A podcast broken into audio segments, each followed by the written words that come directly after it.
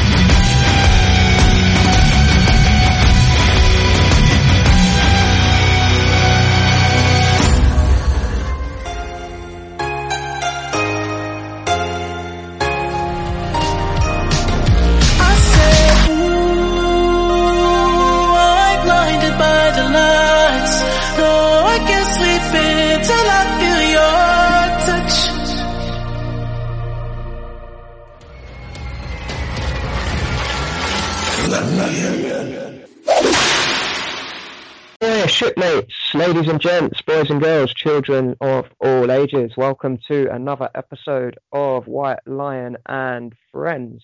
We all hope you're doing well. This is now episode six, and we are going to talk some professional wrestling. Today, I have got my Floyd and Savior, uh, a legend in my eyes, Floyd Johnson Jr. How are you, sir? I am doing absolutely well. I just got back from Chicago. Uh, what was it? The, yesterday or day before yesterday? I'm actually confused. Uh, but I just got back from Chicago at Revolution. Actually went to a Comic Con that weekend. It's called C2E2. It was all around good time. Yeah, you you are actually my hero. Literally to go to these all these shows. I mean, it's easier for you because you're in the states, obviously. But um, yeah, just to explain that we are on a what a six hour time difference at the moment. Yes. It's um, it's currently 2 p.m. just outside of London, England, and you are what 8 a.m. 8 a.m. just outside of 8 a.m. Well, there we go, there we go. So I appreciate your time for coming on. Anyway, uh, like I say, you are a legend in my eyes. Um, I like to start with just kind of explaining on how like I know these people essentially. So, if I'm not mistaken, we met what WrestleMania 34 Yep. um, on Rusev Day, I believe. I think we met in the queue for Rusev. I, I We feel like I did. We did. Um, yeah, because you're or you were like a mutual of um, Steve, who has also been on here before, and Glian. Um, and then I Yep. kind of met you met you through those. So this uh, crazy world of wrestling that we all love and stuff, but um, we've made some of the best friends through it. So um, yeah, I yeah. affectionately call them Gleave. the what? Sorry. I said I call them Gleave because they're one person. Oh, of course, yeah, Gleave, yeah. I was gonna say you never see one without the other. I don't Yeah. think I've ever seen one of them on their own. I think they always come together. But yeah, no, they're like two cool guys and or cool dudes, either way. So um, yeah, good time. So um, okay, so let's start talking about some wrestling, shall we? I want to go back a little while actually. So I'm, the way I'm going to do this, because there's like, so like just as a little disclaimer, Floyd is a massive AEW fan. Um, would you stand by that standpoint? I I I stand by it. I'm about as massive as you can get.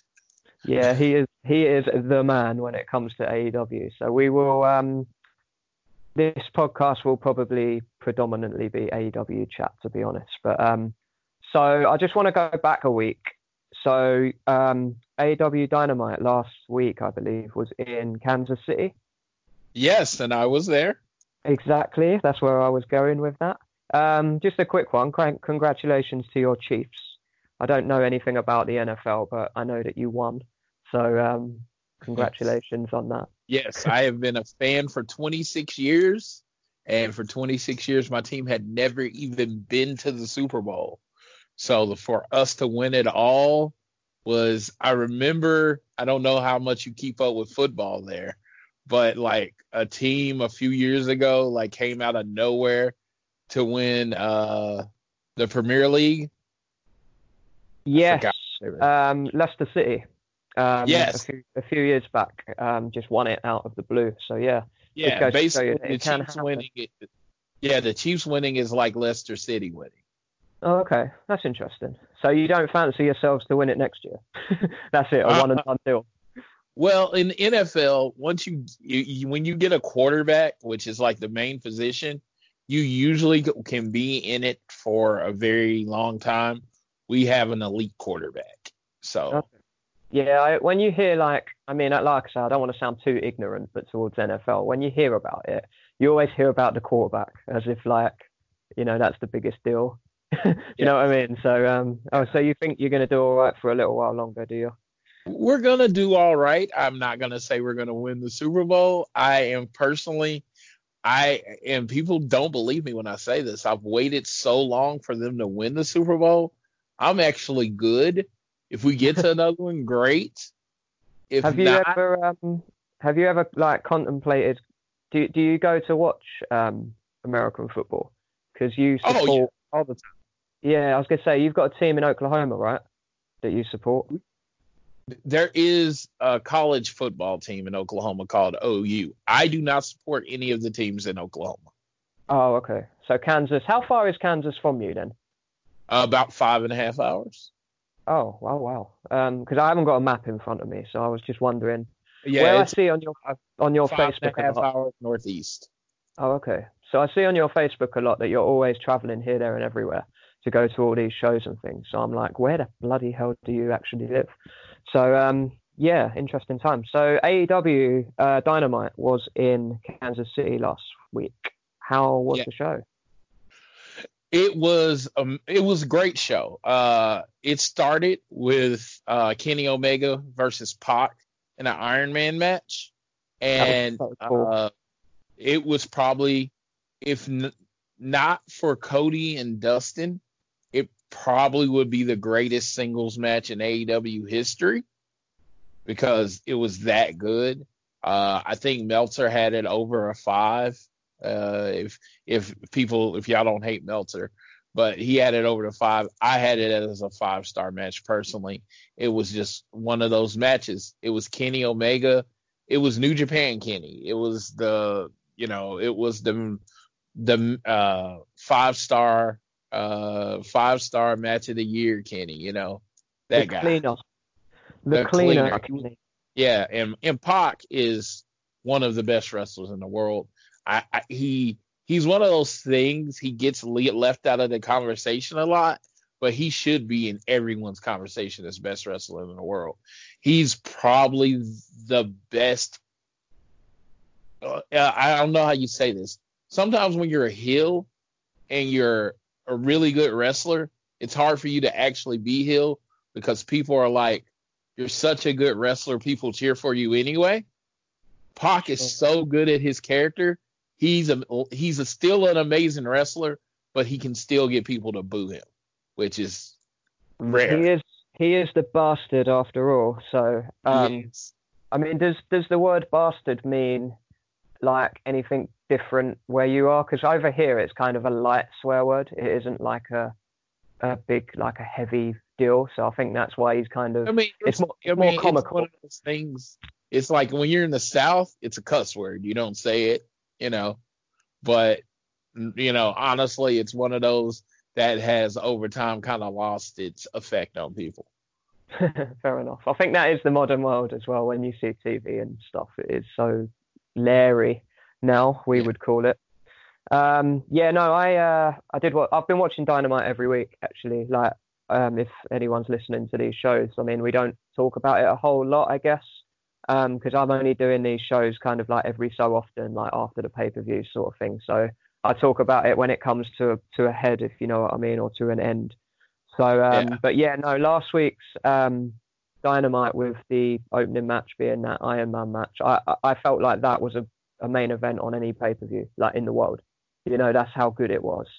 You know, Yeah. I, I'm I'm not a, a star rating guy, and I really don't care for Meltzer just because he ruins everything as far as I'm concerned. when it comes to like spoilers and stuff or like plans, he just loves to ruin my fun with it. So I'm not really a, a five star type guy, but yeah, that's it's up there. You know, it was it was definitely a very very good one. So um, Yeah, and I, I I didn't call the winner really as well because I was like hmm. Um, and when it went to kind of like overtime, it made me think like it kind of threw me back to um, you know like Brett versus Sean, you know, of like in terms of Iron Man sort of stuff. Yeah, Or, um, definitely. but it only what it only went like what maybe a minute over the time. Yeah, yeah, it was almost like a sudden death in football or soccer terms. It would be like a golden goal type deal where it was like went into overtime but then ended fairly quickly. But but yeah, it was a, definitely a cool match. So um, I have to say actually from that Dynamite episode, I could see you on my TV. I I knew you were going, but I wasn't kind of um, consciously looking for you. But um, you went with Tiffany, right? Yep, I went with my girl Tiffany, all elite Tiffany, and All Elite. yeah, yeah, uh, she is. uh She had an epic night to say the least. I don't know if you've seen the video. I've seen the video. Um, so for people that don't know who Tiffany is, how do I put this? She is, if not for Floyd, she is the most hardcore, um, supportive, I want to say, because I feel like that's a key word, supportive um, fan of All Elite Wrestling, like from the get go. Um, and she is a massive supporter of the Nightmare for family and the Elite as well. So um, I've seen the video, and do you just want to explain? Because you were there, like, do you want to explain how it kind of went down? Um, yes. So we were it. sitting, we were sitting fourth row, and uh we got the end. The show ended, and they start recording Dark. Well, I've been a couple other Dynamite, so I know after the show, Cody usually comes out. So I told her, and she's like, "Well, I just want to try to get it close to the uh, close so I can get a selfie with Cody." So she knows everyone. I mean, like the security guards, the people selling uh, merch, everyone. She knows everyone. So she goes up to Sam. He's from Atlas, and she's like, "Well, can I get up close to here so when Cody comes out?" So Sam's like, "Uh, yeah." And then he calls to the back, and you know, I guess they have a conversation. He's like, "Yeah, I want you to stay right here," and and we don't, we have no idea what's gonna go on. Well, after dark, Cody and the Nightmare family comes out like they normally do, and they throw out merch and everything. It's just the normal things that they do at the end of the show. And they said, We want to do one last match.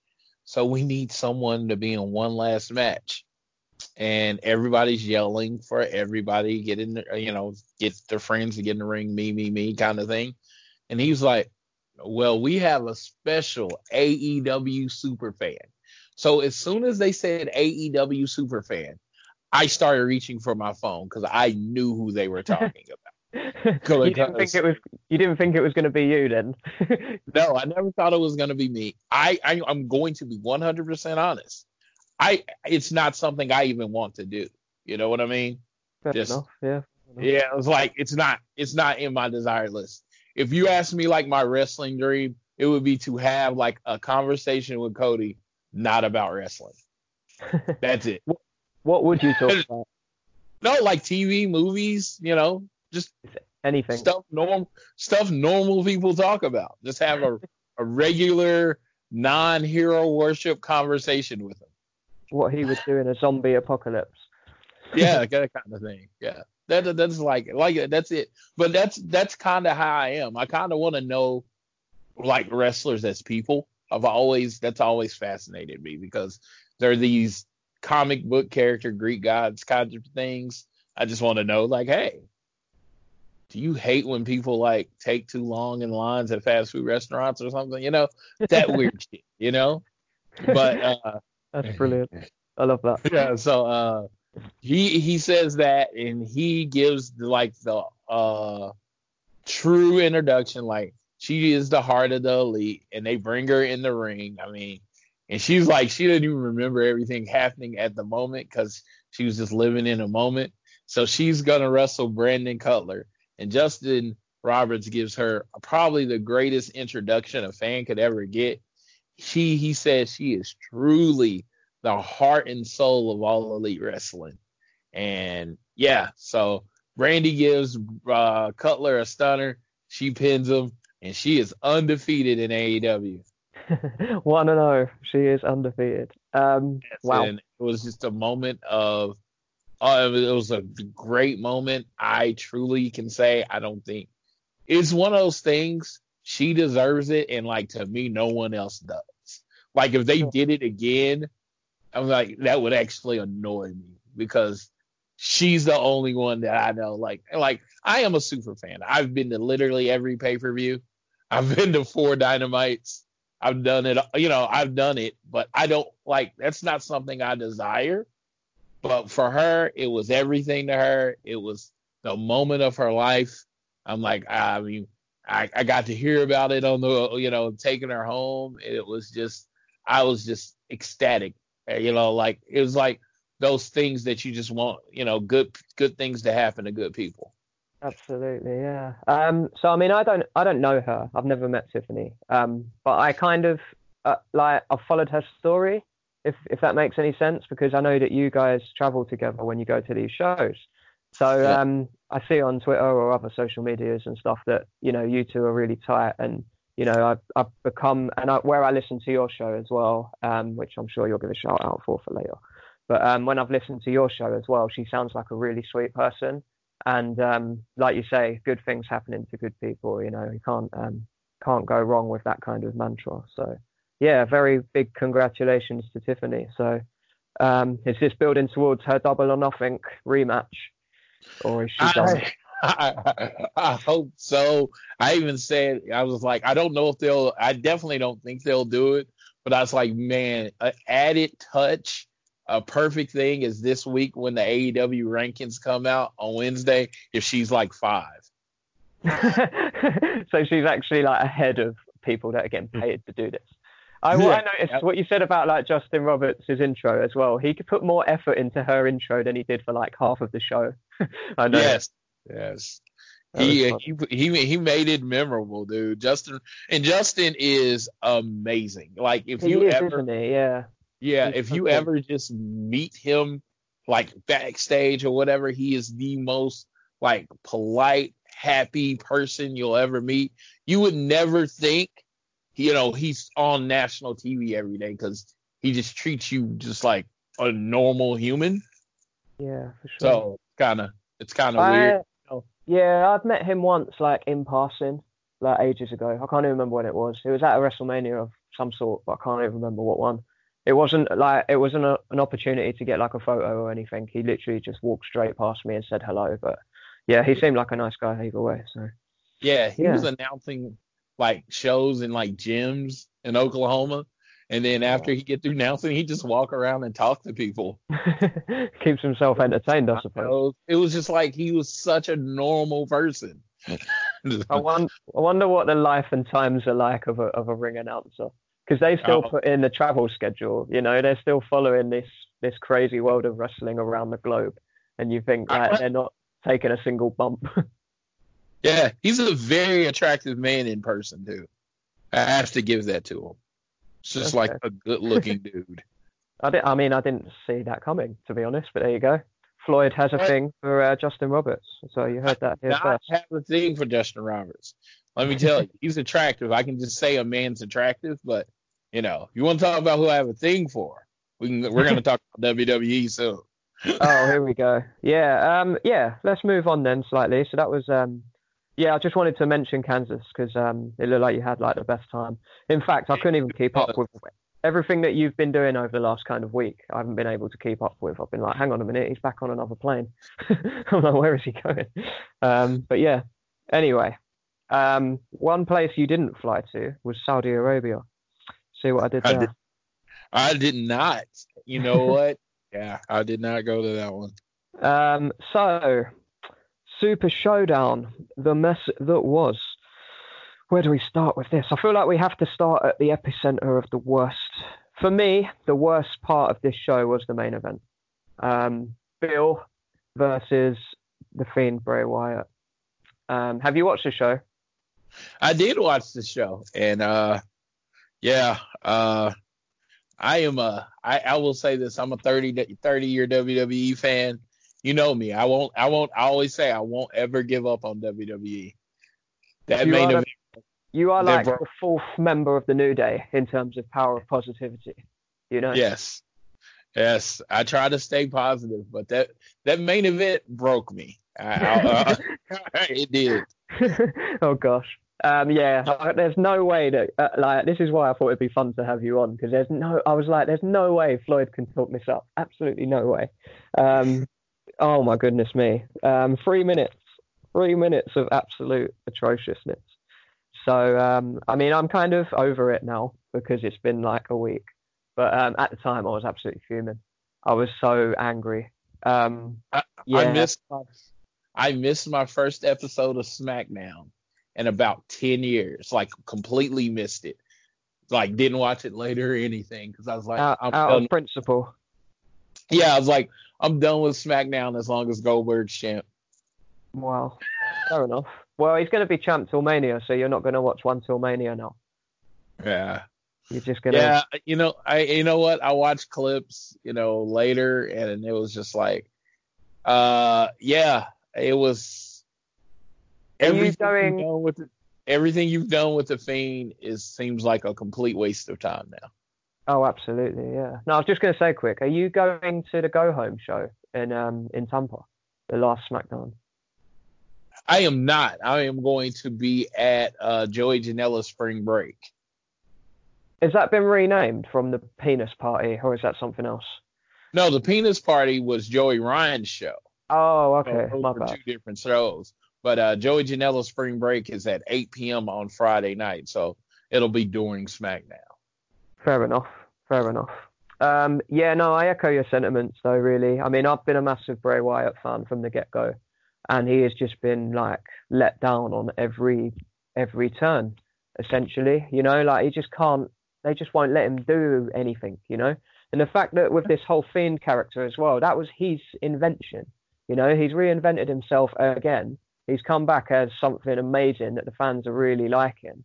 I know with some fans it had started to cool off a little bit, but I mean, for me personally, I was still buzzing about it. I still really liked it.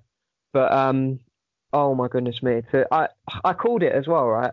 I don't know if you remember, but I put on my Facebook like as soon as John Cena was announced for the SmackDown the day later, I put up like, oh, I'm worried that the Fiend loses his title now, and people had Yep. said to me like, what the hell are you talking about?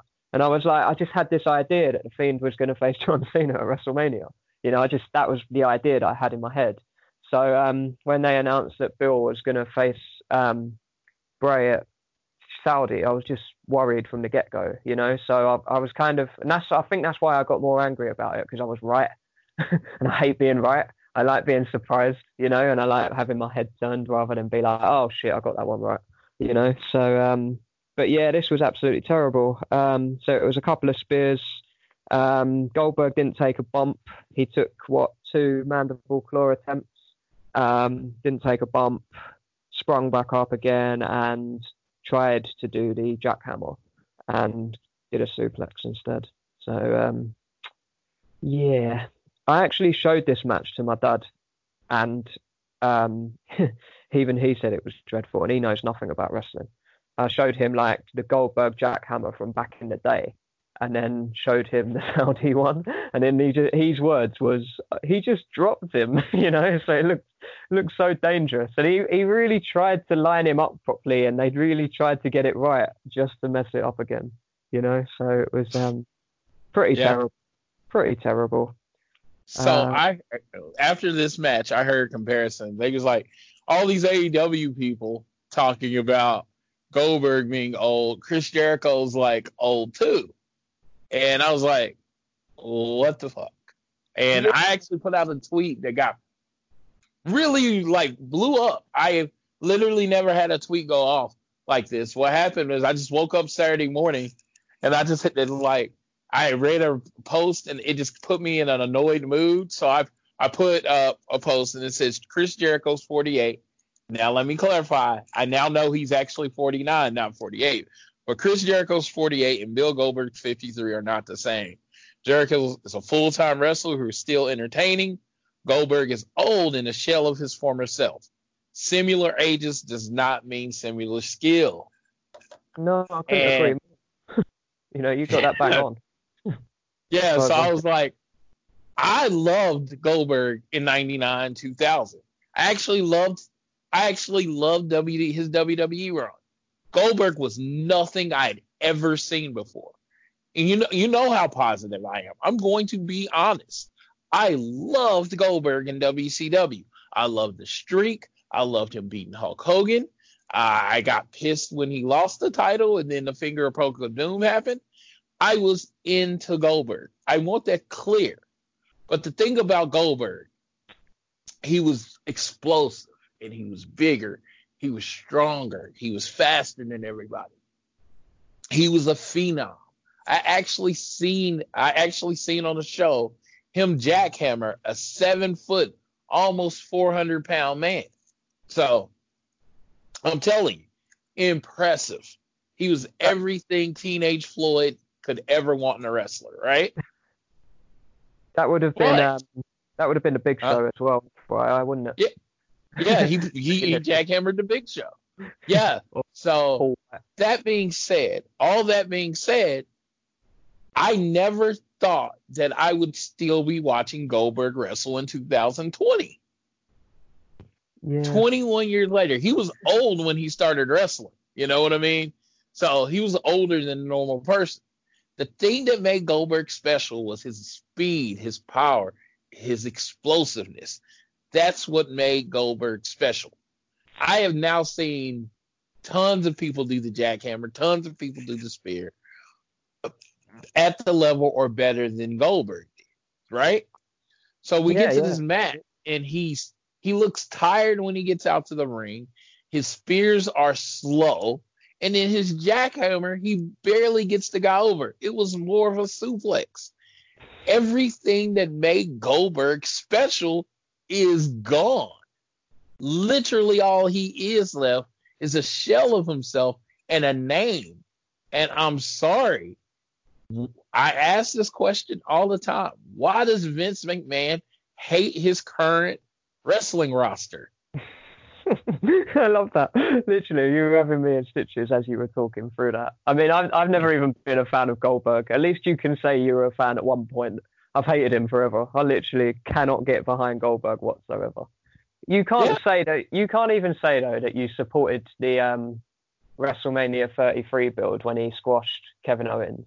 You can't stand up No. for that as well, can Oh you? no, no, I didn't. I hated it. I Yeah. hated it.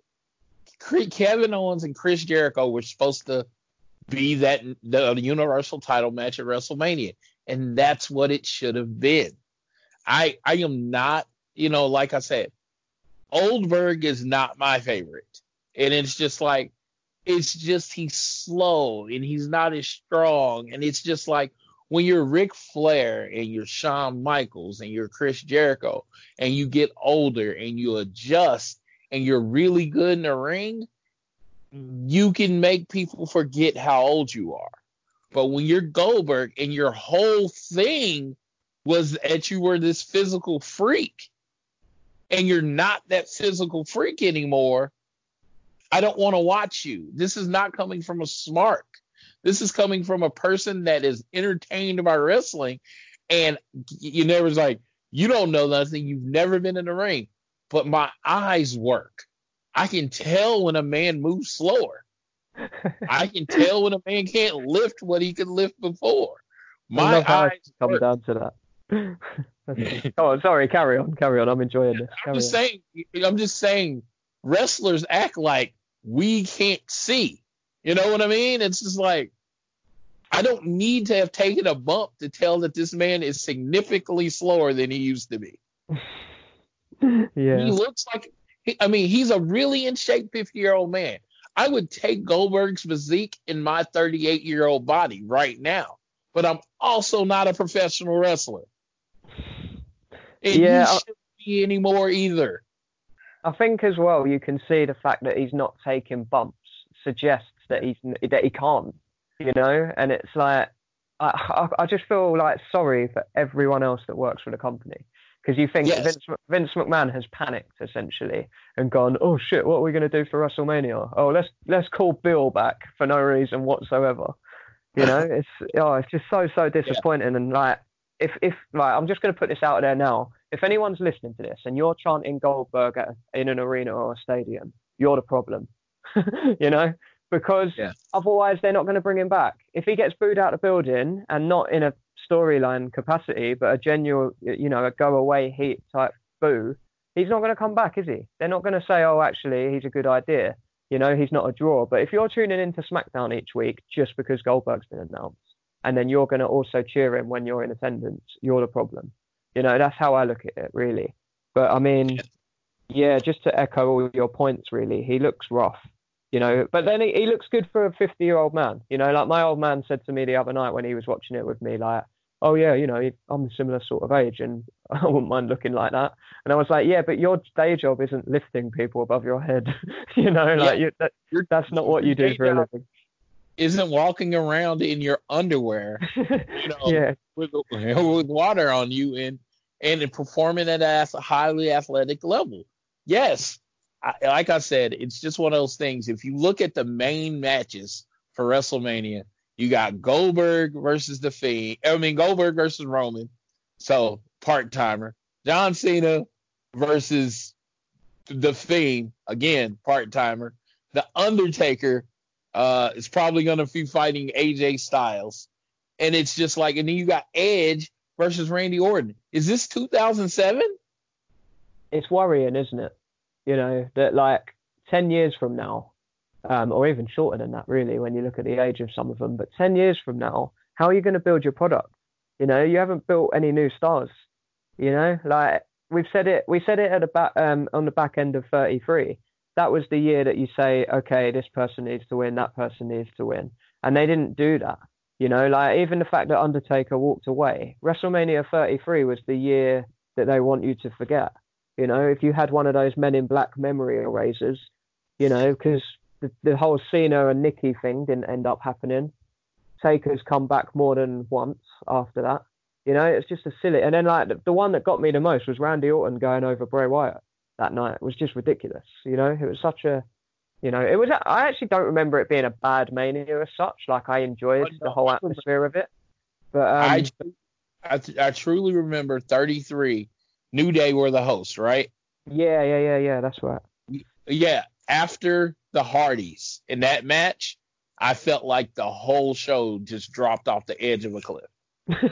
yeah, no, I was gonna say it's it was like suicide, wasn't it? It was it was terrible, absolutely terrible. Yeah, it was like it was fine until that, you know, after that moment, it was like up into that moment was built very well. It was amazing, and then it was just like after that, it was stinker after stinker after stinker.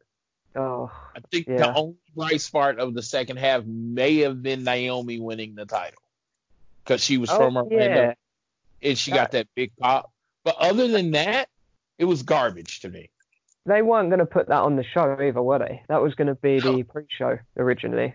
It was only because people started tweeting, you know, give women a chance and all that sort of stuff that they got on the show, and it was before the main event, I believe. I think it was before the Reigns Taker match. Um, Yep. Don't know if that's yeah, that, I don't know if that's accurate. Probably is. Um, anyway, I don't want to talk about Oldberg anymore. Um, you mentioned Naomi. Let's talk a little bit about Bayley and Naomi then. Um, so they made history, although we had um, Lacey Evans and Natalya as the first women's match in Saudi. This one was the first one for the title. Um, for me, the um, the significant differences from the first one is that both women were able to stay in character. So where we had Hill Bayley, she came out and she did give a little bit of jeering towards the crowd, which I enjoyed a whole lot more. Whereas the other one was like, "Oh, we're so happy to be here and and wrestle in front of you," you know, you know, we're making history, and I, I just hated that aspect of it because, you know, I I, I kind of res- I do respect that not the whole world see things the same. I do understand that, but for me personally, um, I don't want this to come across as racist or whatever. But like me personally, I think they're just they're backwards. I think they're the way of life is just backwards out there, you know. So um, it was nice to see this match though for the title, and I quite like the finish where um, Bayley used her her long t-shirt because for some reason they have to wear long t-shirts. I'm not really sure why that is. Um, but Form clothes, form fitting clothes aren't allowed to the point where it will they will actually kill you. Exactly right. It's just ridiculous. So um, Yeah. They have to wear these long t-shirts, which look like triple XLs um, that they're wearing. But Bayley used it to her advantage anyway, which I liked in the finish, um, which actually kind of made the match for me a, a bit because I was like, it was just, I thought it was going to be like Natty and Lacey, where it was just going to be a match. But um, but I actually enjoyed this because it told the story well and it kept kept them going, if you know what I mean. So I have to say, actually, I think this was the highlight of the show for me. The show was dead other than that. But um, you got anything to add on that one? Um, let's see. I'm trying to think through the show. The Undertaker's entrance was cool, just because I will say this. Uh, I mean, how they set it up, you know, with uh them taking out the person, uh, OC taking out uh Rey, and you're like, oh, AJ's gonna win by forfeit, and then it was the Undertaker. Like, I have seen so many WrestleManias and wrestling shows that Undertaker's entrance is old hat. Actually, I once used the Undertaker's entrance to go to the bathroom because I knew everybody would be running out to watch it. I use it every year as my bathroom break. Yeah, because Um, it's so freaking long. So yeah, In, So- um, in New Orleans at Mania 34, I, I rushed out to the toilet whilst he was coming out. And then when I came back into the stadium, I was like, oh my God, he's not even halfway. he Yeah. wasn't even halfway down the ramp. It was such a joke. yeah. I ran, used the restroom, came back, and he was still coming out. It was crazy. Well, uh, uh, a it was uh. So what I was saying is, but for people there that some of them might be their first time watching it, it is a spectacle the first time you see it. Yeah, I get that point. Oh, sorry. Just to go back to Goldberg. Sorry, I don't mean to keep bringing him up, but this will be the last thing I say about him today. But um, he's um, he's pyro um, coming out his entrance because they fucked it up, didn't they? But Yeah. it was hilarious because it couldn't have happened to a more perfect person. So um, yeah, just wanted to throw that out there. Good job. WWE. Yeah, it's it's truly that it's truly this, and it's like I am all about getting paid. I only do my job to get paid. I, I you know I'm all about it. I'm very open with my boss that I'm only here to get a check. But in my entertainment, I don't like to feel that way about the people I'm watching, and that's how I feel about Goldberg. Yeah, for sure. Anywho, we were talking about the AJ and uh, Taker business. So Taker comes out to a match that he wasn't even in and wins it and doesn't take the trophy with him. So, um, and the annoying part for me was one choke slam is all it took. And it wasn't even a very good choke slam either. It looked a bit like sloppy and um, oh, it's just extremely disappointing to me, really. And this was the start of the show as well. So I was like, oh, come on. It's got to get better from here, you know? But it was, um, it's so disappointing. I know, like, um, they kind of gave away on Twitter, like, this was from WWE's um, official Twitter, that Undertaker was there. Apparently walking around some sort of market as well, as if, like, he's a regular guy with the public. But, um, but yeah, he was announced that he was already there. So everyone kind of knew that he was going to be involved and I was hoping that the whole AJ Taker thing was wasn't going to happen because what you were kind of alluding to earlier, where there's too many part timers on the show, I was kind Yeah. of hoping that this one wasn't going to happen, and um, This is the Yeah. one I was. This is the one other uh, that I'm excited about. The reason being, uh, AJ Styles, who I've been a fan for since I first time I ever saw him wrestle in TNA. So I've literally been watching AJ Styles for I think that was 2003, 2002, like 15 plus years. I'll just say that to be safe with the number. Uh, and he was he has been my favorite wrestler for the majority of that time. The one thing I remember is like in 2005, 2006, I was at um, Nashville and they were wrestling in a fairgrounds, right? And I went to Nashville to watch the show. And, you know, AJ Styles was there and we asked him what his dream match was. And, you know, he said his dream match was Undertaker at WrestleMania. 15 years ago, he said that. well, okay. I mean, like we, we, me and um, Ross, who was on the last episode, we kind of spoke about this, and we were saying because, like I say, we were already alluding to it, so we kind of spoke about it already. But um, I don't, um, what's the word? I don't want to kind of shit on AJ's dreams, if you know what I mean, and be like, oh, you know, he does deserve to face the best or whoever he wants to face. He's earned that right. But in terms of looking at it now, I think sometimes you've just got to say that's still going to be in dream territory just because they can't do it anymore. You know, if you were talking Yeah. 10 years ago, you're talking 10 years ago, then by all means, you know, say, okay, fair enough. But, but now you, I've, I've, even from AJ's perspective, how the hell is he going to get him up for the Styles Clash?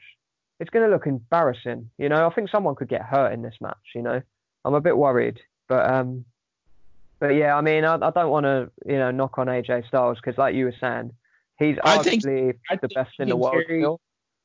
Yeah, I think he can carry Undertaker to a halfway decent match. I'm not gonna say it's gonna be the most epic match in WrestleMania history. I don't even think it's gonna be Shawn and Taker, but I think he could carry Taker to a good, decent match. I think he's gonna sell for him a lot, and I'm thinking Undertaker's not gonna take very many bumps, and and it'll look good. And you know, I'm pretty sure, pretty sure Taker's gonna win. When you said about Taker and Shawn, though, I mean, Taker, like I said, 10 years ago, or however long ago that was now, Taker could still go. You know, so that match made sense, and you wouldn't, you wasn't. I don't remember anyone at the time being mad that that was a match. You know, but now you look at it, and the fact that even when he comes out now, like he, he wore it at Extreme Rules, and he's he wore it again on Saudi, but like his um his singlet costume that he wears now kind of goes all the way up to his neck, and that's because his body looks wrecked. You know, it's had it. He's an old man, and uh, like they're still trying to keep this illusion that he's not an old man. You know, and it's just like, come on, call it a day, just wrap him up. You know, so do you think I this mean- will be his last match? I was gonna say I can't. Uh, no, Taker's last match. Yeah, Taker's last match isn't gonna be until Vince is dead. until after Vince is dead, most likely. It ca that Yes. CM Punk, um, that CM Punk pipe bomb promo kept kept doing the rounds last week. I was like, oh, I, I, I don't like to wish death on anyone, but um, but it made me smile when I saw that circulated. It was quite funny. Yeah, Taker is one of those people. He retired to ret- he he wanted 30 to be his last match. Vince Yeah. keeps throwing money at him and dragging him out of his house. And I Uh, can honestly say, if I was an Undertaker, I would not turn down the check.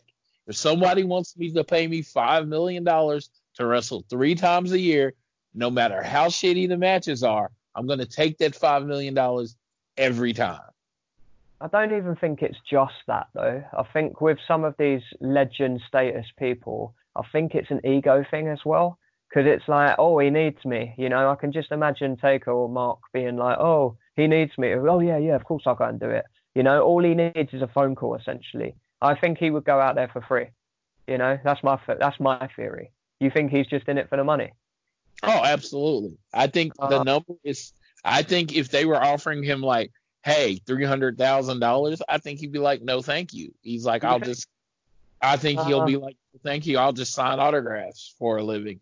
We've had our first disagreement. I think Taker goes out there for free. I think his ego gets in the way. I think. I. He's said too many times that you know. I, I, I, the ego is Vince says he needs him. Vince says I can't do WrestleMania without you. That's what plays to his ego. If Vince ever told him we can do this without you, I think Taker would be doing meet and doing meet and greets and cashing his checks that way. To be fair, those meet and greets are expensive as well. He was Oh, in London like not hell. too long ago, and he was Yeah. about two, two, three hundred pounds, which is probably about four hundred of your American dollars. You know? Yeah, I've paid five hundred the first time I met him. Probably going to be the only time. I paid five hundred bucks, and you got Taker, Seth, and Charlotte. Three hundred of that five hundred was Taker. Yeah, for sure. I was going to say Seth and Charlotte's not a bad lineup to go with that.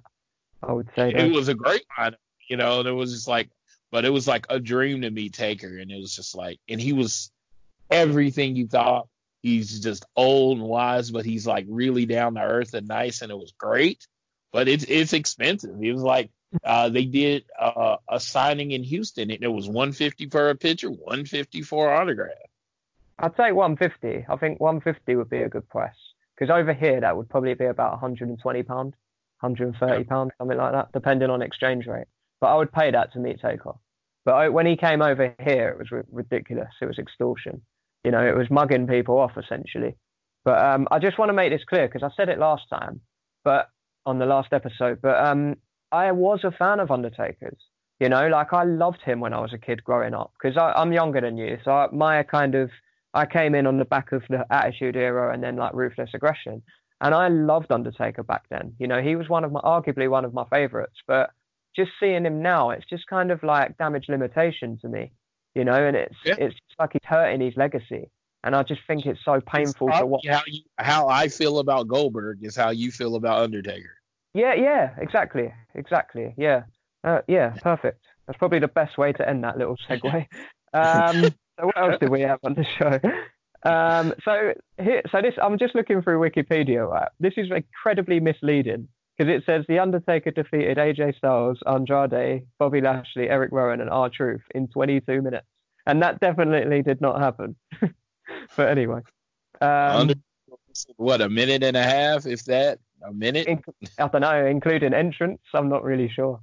But um, I mean, him, uh, uh, Goldberg, and this next match was it together all less than ten minutes. You know, your big three old talent stars all were out there for less than ten minutes, and this was uh, Brock Lesnar defeating Ricochet in a minute and a half. So I have this theory: the more pigment you have in your skin, the less time you get with Brock Lesnar.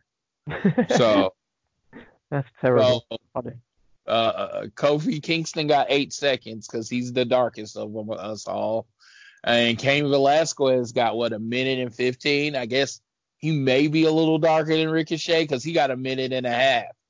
But if you have no pigment, like Finn Balor, Daniel Bryan, Seth Rollins, probably Drew McIntyre, you get 10 to 15 minutes with Brock Lesnar. Drew McIntyre is gonna gonna have a an absolute classic with him. That's Yeah. gonna be hilarious. Um, It- it's just crazy. Though. I'm like, eh, it's just crazy. It's like the whole thing with Brock, and this is kind of written into uh, the canon of WWE is that Brock has problems with small guys.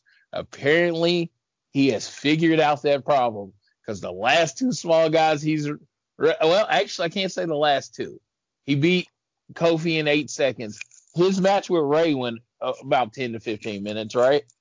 yeah, that, when- that was quite a good involved. Yeah, I Yeah. thought that was quite a good one, the one with Rey. I mean, I never Yeah. thought Rey would win it, That was you, but, um, But, but Ricochet, who's one of the best athletes in the world and super fast, probably the best athlete on the WWE roster, apparently can't avoid Brock Lesnar for a minute and a half. yeah, he didn't even get any uh, offense in either. I think that Yeah. was kind of a problem for me because it was Yeah. um, he runs at him like immediately and then just gets swatted out of the air, and then the rest Yeah. of it was suplex, suplex, F5 done. You know, that was the match essentially. But Yeah, it was a like bit- what small, quick person would go straight at Brock Lesnar? oh, That okay. doesn't make sense. Yeah, um, yeah, it was a frustrating one. I mean, it was a filler match. Don't get me wrong, because like everyone expected Brock to go over. There was no way Ricochet was winning this match, you know. But um, at least give him something, you know, like a move at least. You know, he didn't even get any offense in. That's what I found a little bit frustrating with it personally. But um, but yeah, I mean, everyone expected um, Brock to win anyway. So, but I, out of the three matches or the three old timers, like I was saying, this was probably the best one because um, what you were saying about the little guys and you know Ricochet's athleticism, you know he is he made him look a star, you know, like even more than he already is. He sell, he sells the F5 so friggin' well, um, and yeah, he just made Brock look an absolute beast even more than he already is heading into into Mania, which I think was always the task. So I think as far as that's concerned, Ricochet did what he was there to do, you know. hmm I was just disappointed he didn't get a move in. like anything, just do like an Orange Cassidy and kick him in the shin or something. Just do something, and he um he did nothing. So yeah, a minute and a half, you know. But um, I hope the Saudi fans are happy with with what they're getting because it's fucking dreadful for the rest of us. But um, but yeah, was there anything else you wanted to talk about on Super Showdown? Because I'm quite happy to move I'm on. good. Yeah. Um, well, there was new tag team champions, but you're not watching SmackDown anyway. But Miz and Morrison winning the tag titles off of the New Day. But again, I did watch the match on the show, but it was just like it was nothing to write home about. It was just kind of like a heel win match type thing. Yeah, I feel like they've really flopped with Morrison's return though. You know, when he got when he got signed back, everyone was like quite excited, you know, online. But then as soon as like so his first appearance was kind of in a backstage segment where he opens like the Miz's locker room door or whatever. And I was like, oh, they've really dropped the ball with him coming back, you know. And I can't imagine that when they re-signed him that they said you're just going to be a tag team champion again. You know, I feel like they should have promised him something bigger than that. But yeah, anyhow. I think he, I think he's there, and like I said, this is me just guessing motivations. This is not. I think he's there. Morrison's purpose is to get the exposure back to try to relaunch his movie career. movie. I mean, when you say relaunch, I mean, did he even have one in the first place? Dude, I'm gonna tell you, Boone the Bounty Hunter is so bad it's funny type of bad. But yeah, he completely doesn't take himself serious in that movie, and it was fun. Okay, maybe I need to give that a watch. I haven't even seen it, so I can't even. No, it's it's a bad movie, but it's just kind of funny bad. Yeah, fair enough. Um, all right then. So that was Super Showdown. Uh, let's stick with WWE just for a sec, and then we can talk AEW and actually enjoy this podcast. Um, I just want to get some um, previews for Sunday, which will be Elimination Chamber. It feels like the most filler event ever because everything is incredibly predictable moving forward onto Mania. Um, but we've got some matches announced. Um, the women will be in the Elimination Chamber. Uh, the winner will go on to face Becky Lynch. So you've got Natalya, Liv Morgan, Shayna Baszler, Asuka, Ruby Riott, and Sarah Logan. Who's your prediction for this one? Oh well, Shayna is going to kill everyone because she's Shayna. You don't think Sarah Logan's going to win this one? Come on, man. Um, yeah, no, it's going to be. Sarah- well, Sarah Logan's gonna get a significant match at WrestleMania. No, I think. she will Um, be. She will be in the Lady Dre. I think like Ruby Riott might go down to the last two in this one. Either like Ruby or Asuka. Be like one of those two to kind of almost beat Shayna and then Shayna eventually wins. But um 'cause I, I feel like Ruby should have a bigger role now that she's come back because she's quality. My prediction for Ruby X is actually that she'll win Money in the Bank, which I believe is the month after Ra- Mania. Okay. Um, yeah. but I feel like she's going to be a shoot for um for the Money in the Bank women's, but we'll see. Um, three on one handicap match for the Intercontinental title. I don't even know how this works because it's Strowman versus Nakamura, Cesaro, and Zayn. So does it mean whoever pins him wins the title? I just don't understand. So um, there's that. Who, who you got for that? Um, I'm gonna go with Strowman just because. I, I mean, I don't know. I mean, if you want to do logical, the three should win, of course. But no, I, I mean, When Strowman's gonna. WWE when have WWE ever done logical? Um, I don't. I feel like we're uh, we're kind of going to get Sheamus and Strowman at some point, and Sheamus kind of will beat him for like so he gets his Grand Slam, you know, because he only needs to do the Intercontinental now, I think. So Okay. um, that would be my prediction for that. Again, I don't think it's going to fit into Mania, to be honest. It might, it might do, but with everything else that's kind of already rumored for Mania, I don't know if that's going to get on there. Um, okay, what else have we got? Um, have you seen Raw this week, by the way? Because some of this is going to elude from Raw.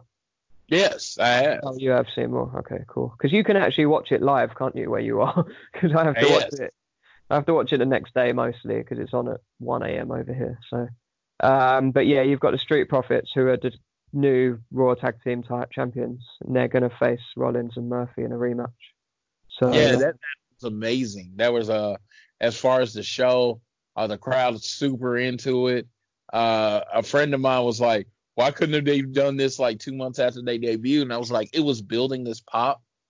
Uh, th- those all those weeks of them just doing the comedic bits and basically hosting the show, they built up a fan base, and it all led to last night's win and celebration. And I feel like it was worth. It's like super worth it. They they were really over in Saudi Arabia as well, randomly, and I, I just I couldn't get that at all. Like I saw like in a crowd, someone had a big sign with like the red plastic cup on it, and I was like, "Good for you guys!" You know, the Street Profits are over in Saudi Arabia. It's the most bizarre thing I've ever seen. But um, yeah, I, I imagine they'll continue and beat Seth and Buddy, or or he's just Murphy now, isn't he? He doesn't have Buddy at the start of his Yeah, game. he's just Murphy. he got Cesaro'd, um, or Rusev'd. But um, yeah, so with the match that took place at Saudi, Seth and Buddy, or Seth and, Seth and Murphy, sorry, um, they went to do a double pedigree. I don't know if you remember this or saw this. Maybe it's just me speculating, right? But at the moment, there's no Triple H match on WrestleMania. And I'm quite surprised by that because Triple H is still at his like physical peak. You know, he he'd be the one out of the legend status that can still go and that you'd still probably want to watch. Um, I think to him there is no Triple H match at WrestleMania. So I've got this theory, right? Because Seth Rollins was talking the other week, like in one of his sermons, about like a potential another member of like his little faction. Um, I'm just going to throw this out there. I think it could be Triple H. You know, I don't know. I just got a funny feeling Triple H could be a part of this, and then we might get. I don't know how many weeks have we got till Mania. I don't even know if they'd be able to tell the story in time. But you could have like I don't know if they'd do Seth versus Triple H again, would they? Actually, if in typical WWE fashion, that's exactly what they'd do. Yeah, it's uh, about five weeks to Mania. But they will not do Steph versus Triple H. I don't think Triple H is going to be on this one. I mean, it makes sense that Triple H isn't on the show because like he doesn't need to be. He needs the hardest working person, you know, in WrestleMania week. So, um, yeah, I would much rather him sit one out personally. But then I'd rather see him over Taker, or I'd rather see him over Goldberg. You know, because I'm a Triple H fan as well. So. Um, that's a bit disappointing for me. So maybe I'm just clutching at straws and trying to make him fit in somewhere. If you give me Triple H versus anyone, I want it to be Adam Cole for the NXT title. Baby. We have a rule on this podcast: you cannot say Adam Cole without following it up with Bebe. Baby. Yeah, I was saying that like Finn Balor made made made sense to me for a Triple H match because you could say like, oh, Finn left NXT to go off and do other things at the main roster, and now he's come back. You know, as if to say, oh, we weren't good enough for you before. Why have you come back? You know, you could kind of tell a story that way with Triple H and Finn. But um, I guess we wait and see. We've got a few weeks to go. But um, but yeah, this is the chamber anyway. What have I missed? Is there anything else I've missed? Um, so the other elimination chamber match is so underwhelming. I was actually baffled when they announced this. You didn't, you must not have seen it because they announced it on SmackDown. But it's um the SmackDown tag title. tag team one, They they talked about it on Raw last night. Oh, did they? Okay. Yeah. a little bit underwhelmed by this. I can't see anyone else winning it. Um, so you've got New Day, um, Usos, Heavy Machinery, Lucha House Party randomly, and then Ziggler and Roode. I can't see anyone else winning this other than Mor- Miz and Morrison right now. Um, and I reckon they'll go against the Usos like properly at Mania. I don't know. What do you think? That would be my guess. I think it'd be a triple threat or a four way at Mania personally. So who else are you putting in there then? I'm probably putting the Usos, New Day, and then Miz and Morrison. I was going to say because I feel like Otis is going to. They'll probably eliminate each other, Otis and Ziggler, with the whole Mandy sort of stuff. So they can Mhm. kind of they can still kind of tell a story in this chamber match. Um, you haven't listened to the last episode, but I've been predicting it'll be Otis versus Ziggler with Mandy on a pole match. Um, Dude, that's worth the, that's worth the price of admission right there. You know, but um, probably a pre-show. He'll probably get a pre-show, but um, yeah, we were speculating whether or not she'd be like in a shark cage or something. But I was like, Mandy on a pole. That makes the most sense to me for some reason. in my stupid little brain. I thought that would be hilarious. But yeah, um, two other matches. You've got Aleister Black and AJ Styles, no DQ. I imagine Undertaker's probably going to come out, cause some bother to kind of add a little bit more fire to the Mania option. Um, and then you got Andrade versus Carrillo for the United States. So, are you going to watch Yeah. this live? He's Gonna drop his belt to Carrillo. Oh, you think so? Yeah, I think for punishment for you know the failed drug test thing. Uh, that's that's a fair assessment. I didn't think it would be until Mania personally, because I thought so. You know that tag match that was on Raw. I feel like it would be those four in a fatal four way for the title. So you might get um, Garza go over maybe. I feel like either Carrillo or Garza need to win it rather than Rey, because you need to start building some new new stars. You know, I love Yeah. Rey. I met Rey in the summer last year actually, and he was a top guy. Proper went out of his way for me and everything. Absolute hero in my book. So, um, but yeah, are you going to watch the Chamber live? Are you going to watch this one? I am going to watch the Chamber live. Awesome. I'm going to watch it live. I mean, I'm in work Monday, but um, I should be all right. Hopefully, I'll be all right. But um, let's hope for a good one. Let's hope it's worth staying up for. So, um, yeah. Anywho, so anything else you want to talk about WWE before I move this on? Let me think. Well, yes, my man crush is Drew McIntyre. I think he's oh, like cool. the most handsome guy ever. It's well, other than The Rock. He's he's a close second to The Rock. The Rock. Have you met The Rock? I have not. I have Oh. been within about ten feet of The Rock, but that's as close as I've ever gotten to him. So If you, know when. Uh, Sorry, carry on. I was gonna say, if you go back to WrestleMania 19, and let's say you're a VHS or DVD collector, and they're showing like the extras, there's this part where The Rock is cutting a promo on this guy in a mohawk. To the Nice. right of him, you will see Floyd. not you're not the one with the mohawk. The mohawk is my friend Matt, who I was standing next to as he was getting a promo cut on him by The Rock. Oh wow. Oh. Well, do you know the story about why this is called the White Lion and Friends podcast? You probably do. Uh, by now, I feel like everyone should know this by now, but I don't think we I- spoke about it. I've heard it. I don't remember it, so retell me.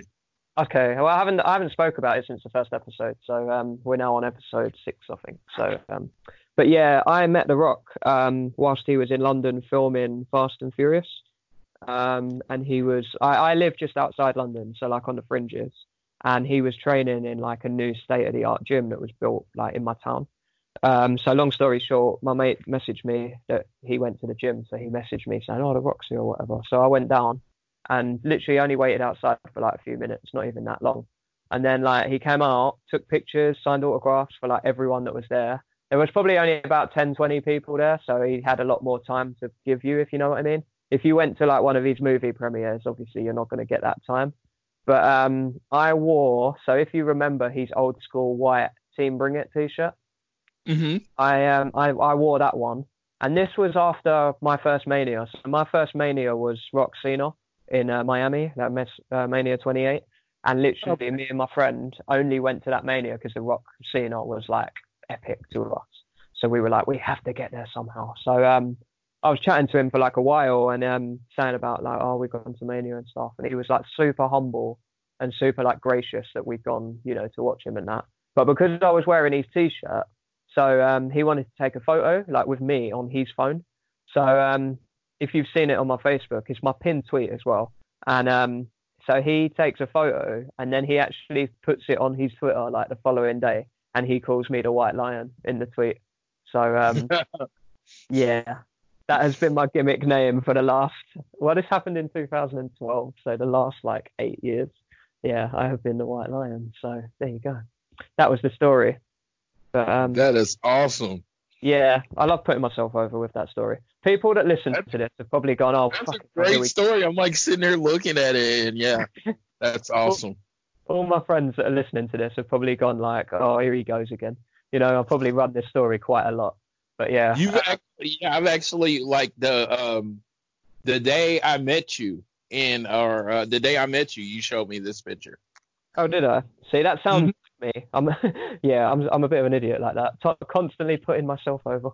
But um, hopefully it came up in conversation and I wasn't just being an arsehole and being like, look who I've met. You know, hopefully it wasn't like that. But um, I mean, in a when you're in a wrestling line at Access, that's kind of what everybody talks Yeah. about. Look who I met. it's like a comparison game, isn't it? Like, but yeah, hopefully I don't sound like too much of a dick with that. But okay, fair enough. Anyway, um, yeah, you were talking about uh, Drew.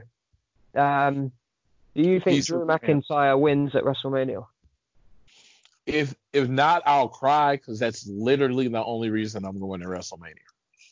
Where are you sitting? Like the card is shit to me, but is, I've been a Drew McIntyre fan for a few years, and when he came back to the WWE, me and my friend Ryan on the show, we did a if you could build the WWE around one guy, who you would build it around, and I said Drew McIntyre. And I had fully planned on not going to this year's WrestleMania. I actually was going to go to Tampa, do all the other shit, and then go watch it with uh, like a group of friends, right, at their house or whatever. Excuse me. Uh, so I had no plans to watch it. I was at the Royal Rumble, and I had no idea it was gonna happen. And then Drew won, and I was like, that day I posted, oh, they just they just sold their ticket to WrestleMania. what what um what did you spend on your ticket? I haven't bought it yet. Oh, so you haven't I actually got. actually have my uh actually have my VIP for Drew McIntyre on Monday, but I haven't bought my WrestleMania ticket yet. Me and Steve are gonna. The plan is to buy our tickets where we can sit next to each other, and we're gonna buy them in a couple weeks. Yeah, there's there's lots going. Like it's not like last year. With New York last year, I think because a lot of um, well, we call them ticket touts here, but I think you call them like scalpers or something. But um, Yeah. with New York, because it's more of a metropolitan city, like a big city, um, the the touts bought a hell of a lot more tickets, and then everything was really high priced. But this year, it looks like you can get anything that you want. Because I um I've got a VIP for uh, Rhea and Keith on the Sunday morning, and Uh, I never ne- I never get access VIPs ever. You know, I've only done I did Ronda last year. Well, I didn't even get it. My friend John, shout out to him. He managed to get me Ronda last year, and I also got Seth Rollins at Mania 34 by accident because they printed my ticket wrong. so they put Seth Rollins VIP on it when it was meant to be general admission. So that was a win. But um, but normally I don't bother because I feel like they're really high priced, considering you could go the following year and they could be on general, you know. Uh huh. But yeah, I've only got Rhea at the moment. I'm at Access on Saturday afternoon and Sunday morning at the moment. But I'll probably end up getting because we're going to wait because with us, I don't know if it's the same with you, but on Ticketmaster, the fees are really high, really Uh-huh. expensive. So you buy the ticket for like $55, but then the fees will make it more like $75. And we were saying, you know, if we buy the tickets out there or if we get them on resale websites, you can avoid all the fees. So we were kind of just waiting it out a little bit because there's going to be like six of us going this year. Um, but yeah, I'll probably end up there Thursday and then the Friday earlier session because I'm going to SmackDown. So, um, but I will also be at WrestleCon on Saturday if you're heading there um, to do doing? Jericho. I'm doing WrestleCon Friday. I'm Okay. thinking about doing. I got Bullet Club Block Party Saturday, but I'm still thinking about doing Jericho too. Yeah, so I've got Jericho pre-booked already, but I might book Mox because he's doing pro photos now, so I might get one of those. And then Friday, um, Omega, I believe, is the headliner, so I might I get got him. Kenny Omega Friday. Yeah, I got yeah, that one. so I, I, literally just bought that one four hours ago. Oh, really? Oh, okay. Is there like, uh, was it quite easy to get still? There's still plenty available, yeah. yeah, I got the morning session. Okay. Okay. Yeah, I've got to see what I'm going to do on Friday. You know what Mania week's like. It's always one mad rush. Once the um the Yeah. general admission access comes out, I think they said going to drop on the 23rd of March. They're going to announce who's where. Um, so once that comes out, you can kind of plan who you want to see and what you want to do. So I'm going to wait till then, I think. But um, But yeah, I'm waiting for the doctor as well, Britt Baker. Hopefully she's on WrestleCon at some point because I imagine she'd be in Tampa, right, supporting Adam Cole. Bye bye. Oh yeah, definitely. So I'm hoping that she, because apparently WrestleCon, according to their Twitter, they've still got like I don't know, like a hundred guests to announce before before it even opens or something. So hopefully she's in there somewhere. But um, I also heard that AEW are starting to pull some people from it. So they've pulled um, Sammy Guevara, who I was interested in meeting. And they- And Darby. yes, Darby as well. Yeah, was the other one. So Orange Cassidy's still going to be there, isn't he? Because I might meet him as well. Yeah, I think I saw him on there. Yeah, he's on my list. So cool. All right, so that smooths me. Um, you see what I do there? I'm a good host, aren't I, with these segues? So um, Yeah. Going to get me onto AEW's um, pay per view from the weekend, which was called Revolution, not our Evolution that they um, called an NXT takeover once, didn't they? They called it like R with a dash and Yeah. Evolution. Our evolution, yeah. Yeah, and this one was just called straight Revolution. Um, you were there. Whereabouts I were you sitting? Did you have good seats? I was said- I was in the hundred section opposite camera side. So like I think we were on screen a couple times, but we were we're on row P, so it was a little dark where you were. So you might have saw Tiffany, but you definitely didn't see me. so yeah, because I saw you on the Kansas one. That's why I kind of wanted to speak about that first, but I didn't see you on this one.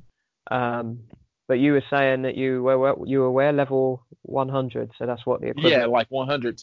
You remember uh, where Chris Jericho and uh, uh, Chris Jericho and uh, Moxley were kind of battling up the stairs?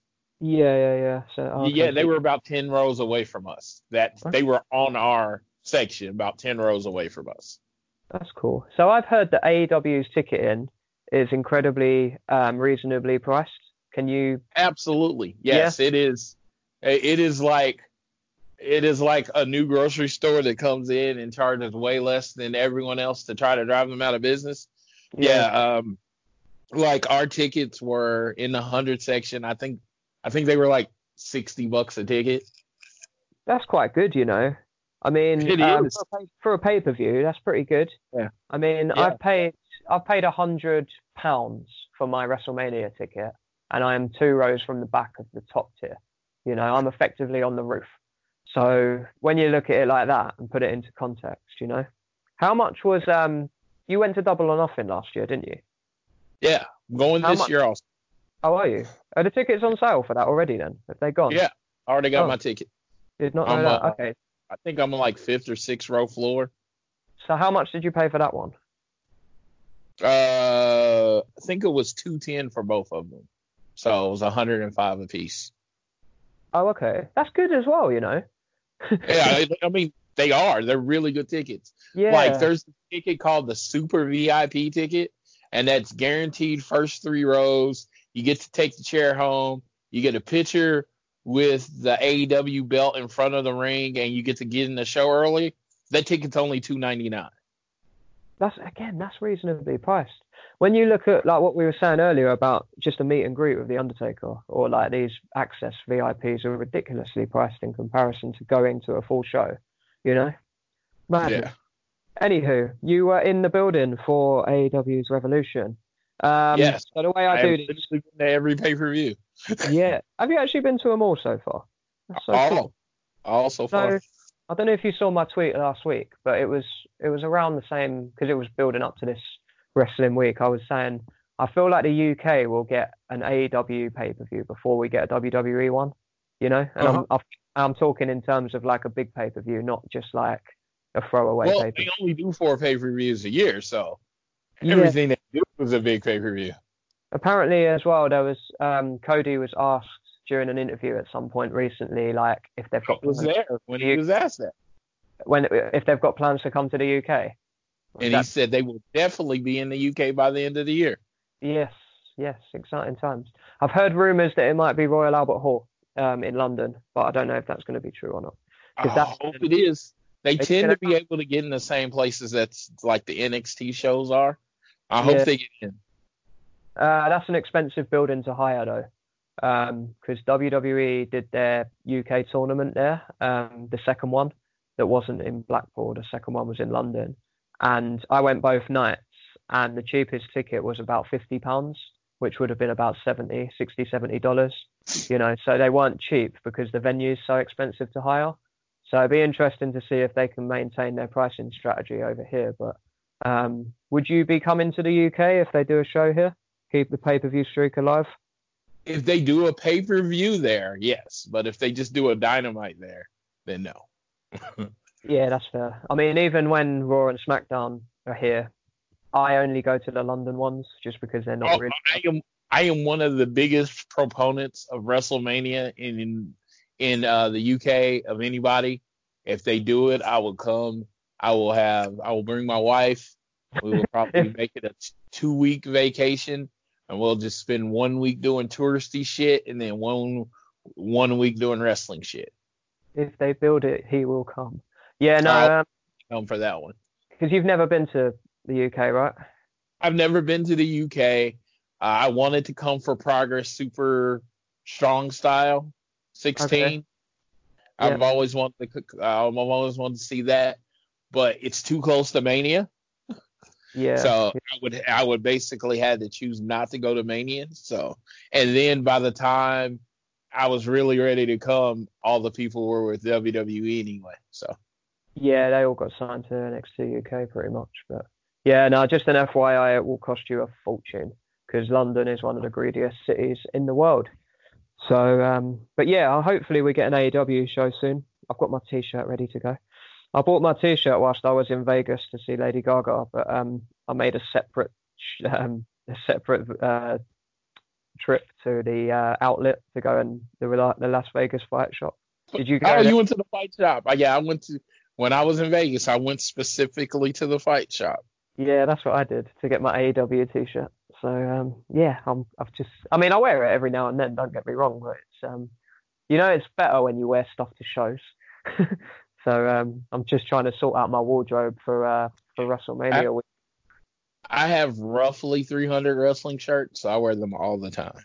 That's crazy. I haven't actually had a count up, but I know I have three wardrobes full of wrestling merch, wrestling stuff. Yeah, mine was the only reason I counted because me and my me and my wife wanted to know because pretty much my whole her uh most of the closet is in my wrestling shirts to the point where she instead of buying new clothes she just wears my wrestling shirts because like I won't yeah I won't even know if they if they're gone or whatever but uh How many yeah. of those, Cody?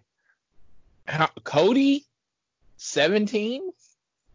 17 Cody shirts T-shirts. Wow. I thought I had a lot. I haven't got 17 of one person. I don't even know who I have most of. 17 Cody shirts, and I think I have the most. I think is Becky. I think I have like 19 or 20 of Becky shirts. Has, have they even made 19 Becky shirts? I've only got They have- Actually, three. I've got three. yeah, I buy a lot of Becky shirts. You do. You do. Um, cool. Um, AEW then. I'll keep alluding to it. We're going to actually get to it now. Uh, oh yeah, start? excited. What was your favourite part? Start with what you want to start with because you were there. So My favorite. I mean, my favorite part, of course. Okay, so there is a lot of different ways to say this. I loved Cody's entrance. Don't get me wrong. Thought that was great. But my favorite thing was the tag match. I mean, I am a huge proponent of tag team wrestling. Uh, I think that's my favorite part of wrestling is tag team wrestling. So this match, a lot of people have said, well, Dave Meltzer has said, your favorite person, Dave Meltzer, your boy. my boy. I love that. yes. He said that this was the greatest American tag team match he's ever seen. And he said it is definitely probably the best tag team match he's seen in America in the last 20 years. I don't personally agree with that statement, but if we're throwing out snowflakes, is I think that's what you call star stars, they're snowflakes. Throwing out snowflakes, I gave it the full five because the match was amazing. It they it had all these separate stories it was telling. The Young Bucks versus Kenny and his friend Hangman. Hangman doesn't want to be a part of the elite, but he's stuck. You know, I mean, he works for them in essence, so they don't let him leave the elite. And you know, and you find out that you know, Young Bucks in the build, you find out the Young Bucks think of him still as that jobber from ROH, and that he should be grateful for everything they gave him. And Page is just trying to make it on his own. It was just so many stories. And then there's Kenny who's stuck in the middle of it, you know, because he's a part of the elite, but him and Hangman somehow have this magic chemistry as tag team champions. It really is. I don't know how much your listeners keep up with this, but it really is Hangman playing the role of Kota Ibushi. Okay. Um, I have to say I'm not I'm not too clued up with what's going on in New Japan. I only watch like Wrestle Kingdom pretty much. Um, Oh, okay. And I, Well, um, yeah, there- it's, it's it's just not there was a- something that I can get into. I know that sounds kind of weird, but New Japan, I know it's really good, and I would love to sit and watch more of it. Don't get me wrong, but um, I prefer the American presentation of it of wrestling. That's just me. Okay. That's just how I've always kind of been. Because I don't even watch a whole lot of British stuff either. You know, um, yeah, because I, I just prefer for me like what you're saying about um about wrestling earlier you know talking about like the superstars and stuff like they're heroes you know?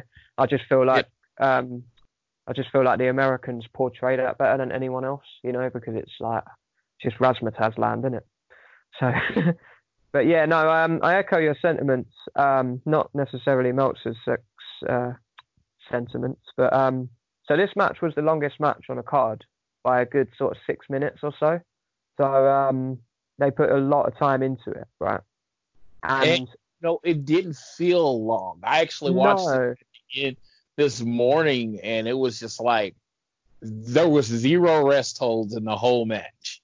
so I was about to kind of say that the whole pay per view for me didn't feel long at all because I watched it on Sunday evening when I got home from work, and um, I started it about kind of 10 p.m. my time, and I didn't finish it till like quarter to two. But I didn't feel like I'd been sitting there for four hours. You know, I was like, oh, this is actually really good. I really enjoyed it in general. But this match, right? So the Young Bucks. I know you're a big fan of the Elite and all the rest of it. Yeah. But I've never, I've never been sold on them. Like I've just kind of seen them as like kind of just spot guys, you know, in the past. And I've never, since the AEW stuff has started though, because I've always been aware of their existence. Don't get me wrong, but like I've never really been a fan. But since AEW has started, I've got behind them more because they've now that they're doing storytelling with it, I get them now, you know. And their matches for me are more entertaining now that they're telling stories in them. Whereas before it was just a case of oh we're going to do this crazy stuff, you know. And I couldn't get into that because it just felt like, like I say, just like a spot. And you know I didn't enjoy that as much. But with this match in particular, I love the story going into it with um, Hangman and um, Kenny and the Bucks and stuff because it was like there was like you were saying earlier or like just a couple of minutes ago. There's so many like kind of different little bits that they could tell through it. You know, if that makes Yeah. kind of sense. And I think they needed that allotted time to be able to do it. So, um, but I didn't think I didn't think Kenny and um, Hangman were going to win. I thought the Bucks were going to win. I did, and I did too. Hangman was way more over in the crowd than anybody else. They have done a really excellent, almost perfect job of building the Hangman. Yeah, they seem to love him. Like he's one of my uh, my friends' like favorite wrestlers as well. Um, at the moment, yeah, like he's been And great. you know what? Like a year ago, no one would say that. Like A year ago, I didn't even know who he was. I'm going to be totally Yeah. honest. I, I didn't know who he was until he walked through a W um, an AEW curtain. I didn't know who he was. You know, I know that comes across as a bit ignorant, but the fact that they've been able to kind of show me who this person is and then make me really interested in what he's doing is a credit to the company. You know, that Yeah. they've been able to tell those stories straight away because they've not even been in business properly yet for like a calendar year. You know, yet they've Yeah, still got this was- investment from me already. he was definitely the least of the uh the least of the elite like no one knew who he was he was the one that they brought along the storyline has been 100% how it was in new japan uh he he you know he, they would put him in like the g1 or whatever but he'd lose all the time in ROH. I think the only belt he ever held was like the six man tag belts with the uh the Young Bucks. He was just that he was the he was the guy. He was like oh, he was the guy, the young boy. He was the guy that carried the bags. You know, mm-hmm. he wasn't a star, and it was just like when they announced AEW and they announced him basically as one of the faces of the company. People like me were like, I mean, that's Hangman, right? And he's cool, but he's not a face of a company guy. I mean, he's, he's quite young though, isn't he? He's like, Yeah. I mean, uh, he's he's like, like 27, 28. he's about eight years younger than Cody. that's what I mean. So like, they say on average, the average age for a professional wrestler is around 33. They should be Oh. at their peak. And you think he's at 28, and he's already like, because he was in a main event as well, wasn't he, with um, Jericho, um, not too long ago. That was him, wasn't it? That just totally. Yeah. Yeah, Yeah, he yeah. was So he was uh, the all out. He was for the world title. that's what I mean. So they've obviously put a lot of stock behind him, you know, at like such a young age, which is again credit to the company, really. You know. Yeah, think- and I would honestly have told you six months in that they were swinging and missing. It was one of my early criticisms is that they didn't do a good job of building the Hangman. All it was is take pity. It it was time for patience. It was like, and I kept telling people the same thing. It was funny because I kept, I would say I don't really like it now, but I want to give it time. And literally six months ago, none of the concerns I had six months ago I have now. Actually, uh, one concern. I still don't think the women's division is up to snuff, but I, I'm will I'm willing to wait because they've fixed every other problem.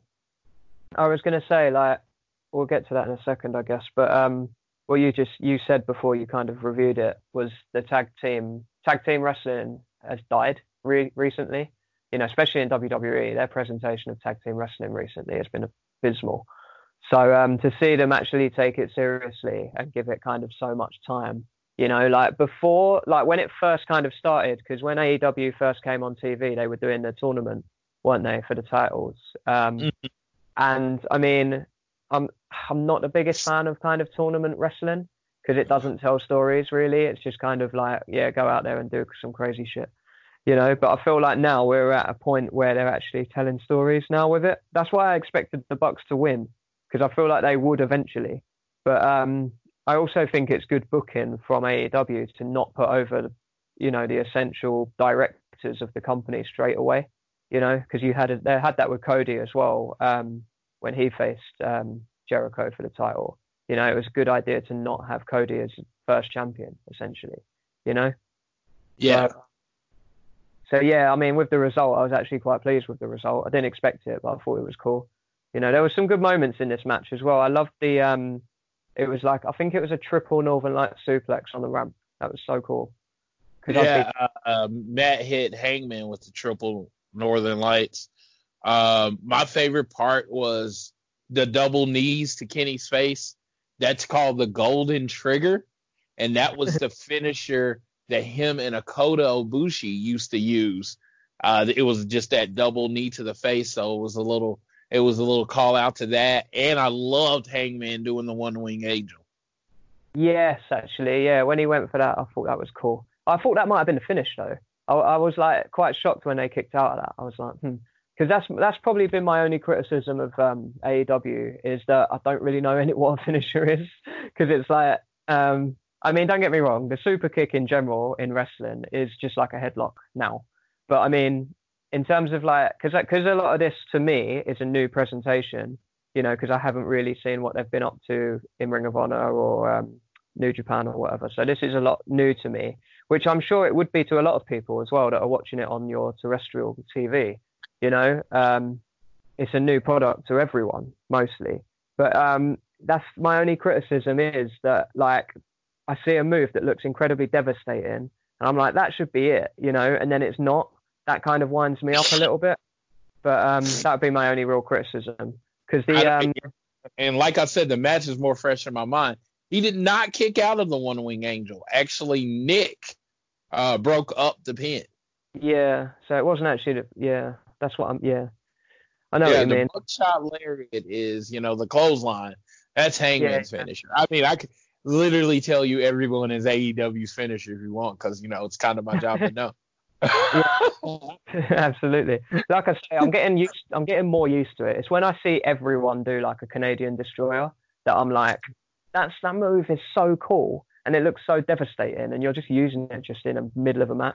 And I think they said as well, like the originator of it. Um, you'll have to remind me of his name, but the originator of it said that that was that was supposed to be a finish.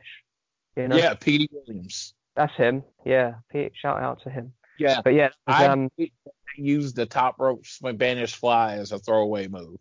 Like Sammy Guevara hits it to this, and it's just he hits that move, and then like a minute and a half later, he's getting pinned. yeah, How does that? work? that's It's I like mean. it's the coolest move in wrestling, and I just hate that it's a throwaway move. Yeah. Um, totally unrelated topic. Have you seen those videos of those guys in Walmart that keep doing Spanish flies and and um, Canadian destroyers? Yes, I have. They're like my new favorites heroes of the internet. They're brilliant. Anyway, um, yeah. So that was that match. That was your favorite match, was it, of the card? That was my favorite match. Again, uh, tag team wrestling, and you know, the result of one of what would normally be my favorite match. The result kind of made it not my favorite match. Yeah, fair enough. Uh, my favourite match to talk about next. So it's probably not what you think it's going to be, but um, I love this because it's everything that wrestling is in a terms of like entertainment value. But um, Pac versus Orange Cassidy, I thought was genius. I loved it so much. Oh my god, that match was like when people's like they try to tell you what wrestling is supposed to be. Wrestling is supposed to be a fan interactive and entertaining show. That's what Pac and Orange Cassidy was. Exactly. Like it was it is was it my type of match? No. But I good lord, it was like how much the crowd was into it actually got me into it. So again, for me, right? So Orange Cassidy, again, not really knowing before AEW. So I knew the name, but that was about it. So what I've seen of him is just this cool guy with his hands in his pockets that just don't look asked or don't look bothered, you know. And then I haven't really seen when I've seen him do stuff, it's always been kind of gimmick stuff. So do you remember a few weeks ago on Dynamite where everyone was laid out by a ringside and then he just went and laid down with them? You know, so Yeah. I've kind of loved everything that he's been doing up until this point. And that's why I was a bit skeptical of how the match was going to go down. But there was like, so the match was still built around his gimmick of like, I'm going to put my hands in my pockets. But there was little flurries of, I'm actually going to try really hard now. And now I'm going to be cool again, you know? So that's what I think worked, you know? And you could tell like Pac, for example. And um, I actually, I don't know how you're going to feel about this, but I actually think it's a credit to his WWE time where he knows how to like tell a story and sell stuff rather than just be a wrestler, you know? And um, the fact that he could work with Orange Cassidy in the sense that he was getting like really frustrated and really wound up with certain aspects of it, I just think it was brilliant. You know, it's like my favorite part of the show. It really made me smile all the way through it, actually. So, um, Uh, it's a wrestling TV school when you go to WWE. It's like you might not know anything, but you will learn how to put on a, a entertaining match on live TV. You know, yeah, they teach you the television aspect of it, you know, like how to put on a TV show and an entertainment aspect of it. So, but yeah, I enjoyed that a lot. So, um, back to you. What was your next favorite? I feel like I've got a feeling who you're going to talk about. Next favorite match would have to be Cody versus MJF. And there it is. You, so just listeners, I mean, I've mentioned Floyd a few times actually over the episodes, but Floyd fucking loves Cody. I can't even like, I don't Yeah. think I've ever known anyone that loves someone as much as you love Cody. You know, Uh, apart, yeah, apart from yeah. me and Lady Gaga maybe, but other than that. yeah. I'm getting my Nightmare Family tattoo within the next couple of months.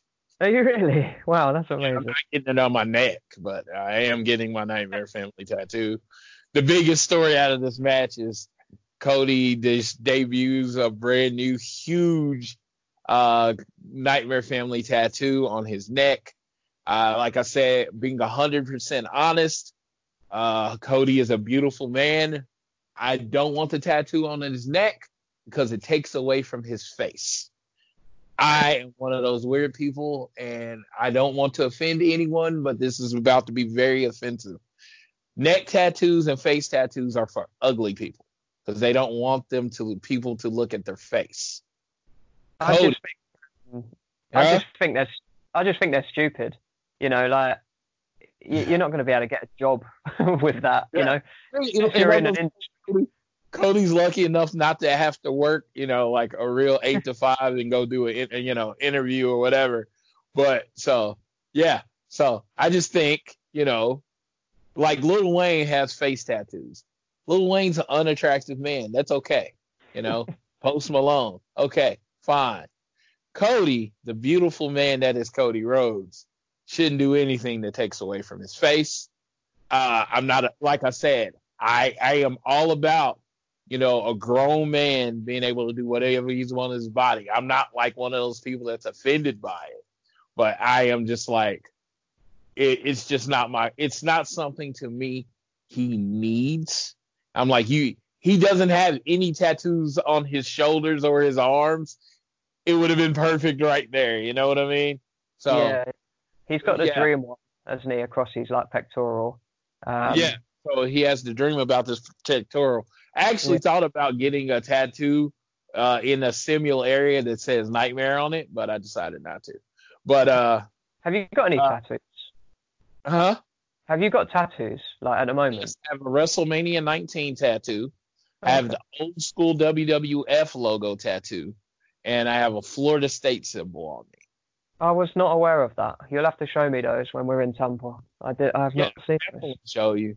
Yeah, I plan on getting my other shoulder is going to be dedicated to the Kansas City Chiefs Super Bowl. And- on, on my arm, the only tattoo that's going to be visible, no matter what I'm wearing, is going to be my Nightmare Family tattoo. Oh, that's cool. Hopefully, if you show it to him, he might call you in the ring next time you go to Dynamite. I mean, he knows he knows my name and he knows me, so Yeah, you've met. How many times you met him now? uh, I have tw- 13.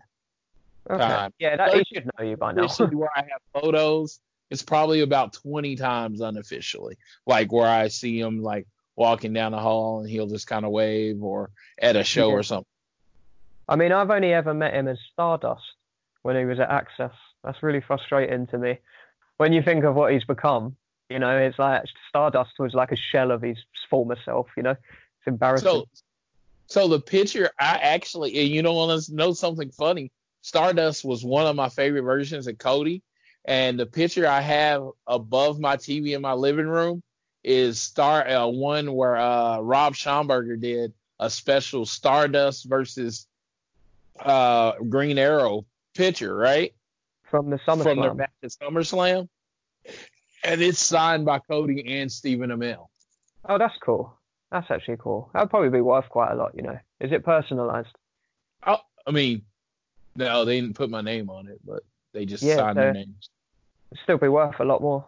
When I met Ronda last year, um, when I met Rousey last year, she had to sign everything personally because they didn't want anyone selling anything on.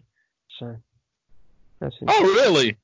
Yeah. Yeah. so So, I've, I've got a yeah, and I met Amell this weekend, so that was cool. who? Sorry. Stephen Amell. Okay, he was he at the convention thing? He was at the convention. Yeah, I did a, uh photo op with him. Because I saw that the convention actually had a sponsorship place on AEW, didn't it? It was on like the second um, turnbuckle pad, like the middle Yeah. one. Yeah, Yeah. so that was quite cool.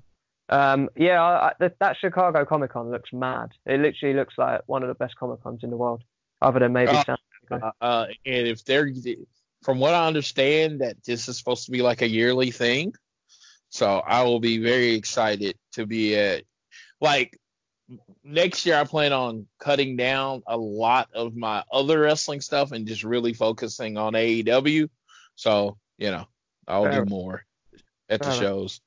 Like I say, I mean, these meet and greets and things do really add up. You know, it gets a bit crazy at times. But, They um, really, really do. I am, it, it, and, and for me, who's used to doing like 20 to 25 every like sh- event, it's like I'm doing now. I'm trying to keep it down to like two or three, and then just like just get the people I really, really want, like at WrestleCon. I'm going to meet Charlie Caruso. And Uh, then, I'm uh, gonna try and get her as well. Actually, I love myself a bit of Charlie. Yeah. I'm yeah, and, and uh, Kenny Omega. I'm just not. I'm not doing too many, and it's just like I you, people always say, "How can you afford this?" I'm like, it ain't always easy. It's just you, now, you know, now I'm just making decisions. it's all about putting in the work to do what you want to do in life. Do you know what I mean? Because Yeah. like, this is what people don't realize about wrestling fans. It's like we don't really do a whole lot else. you know, like we we go Yeah. to wrestling and that's pretty much it.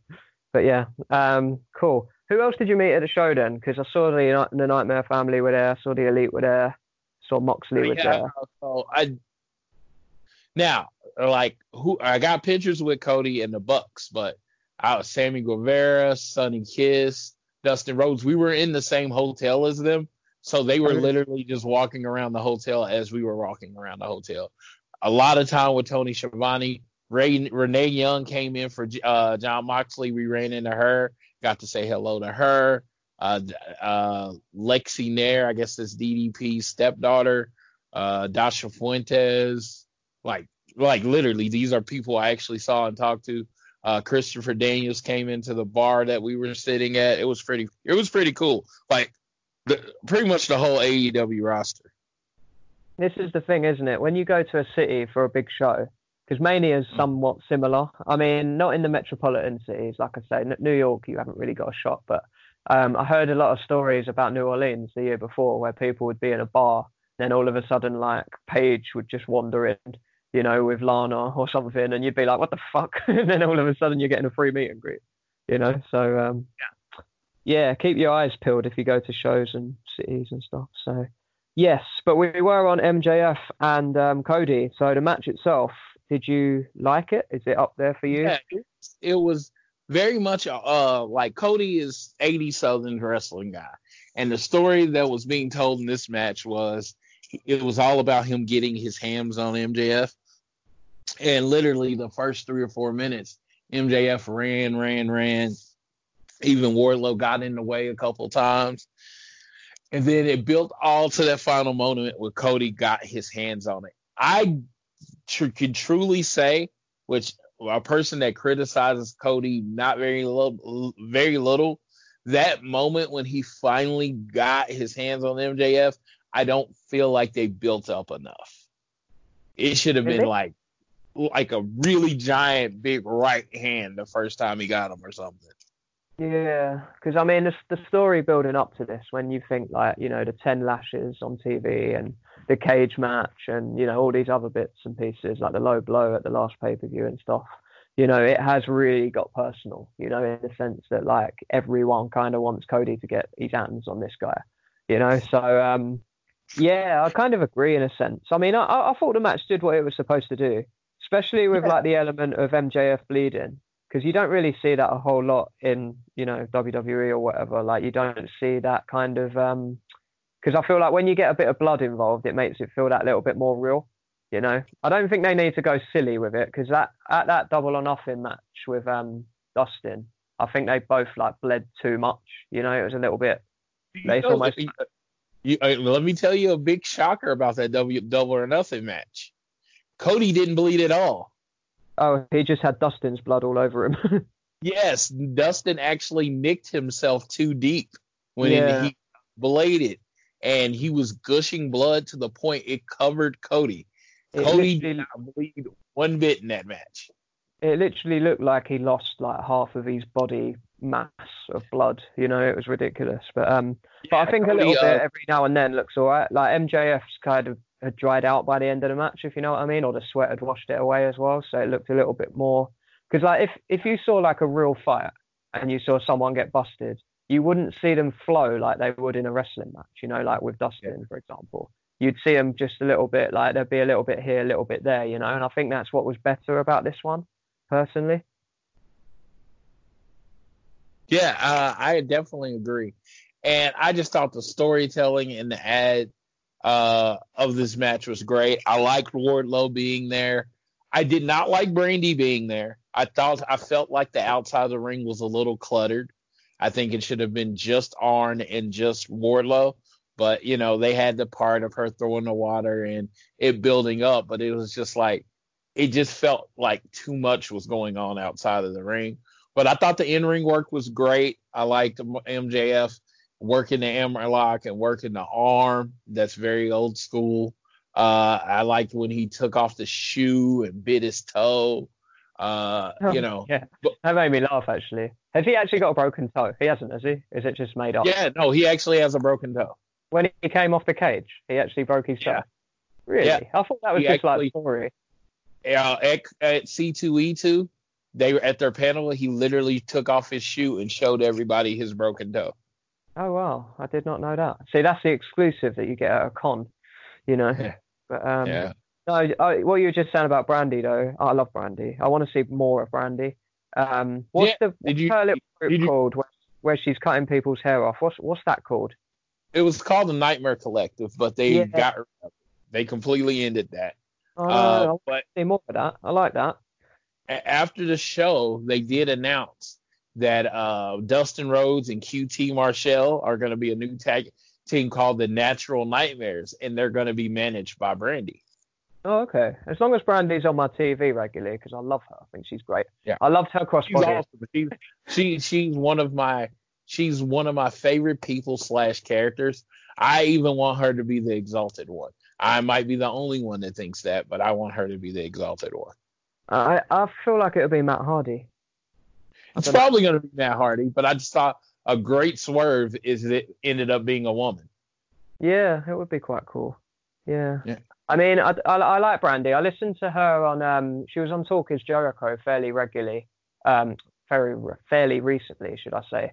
And like they were just talking about the business of it and how she'd like grew up doing, you know, like different, um, because I think she was going to be like a lawyer or something originally, wasn't she? She was going to be in that kind of field. But, um, but yeah, I think she's great. Like what she's made of herself, you know, I think she's been fantastic. I'm all about that um that female empowerment, you know. So um yeah, and as a big women's fan, um Nyla Rose and Kris Statlander. Um But I- yeah, I actually I didn't like felt this. bad match. for them. Yeah.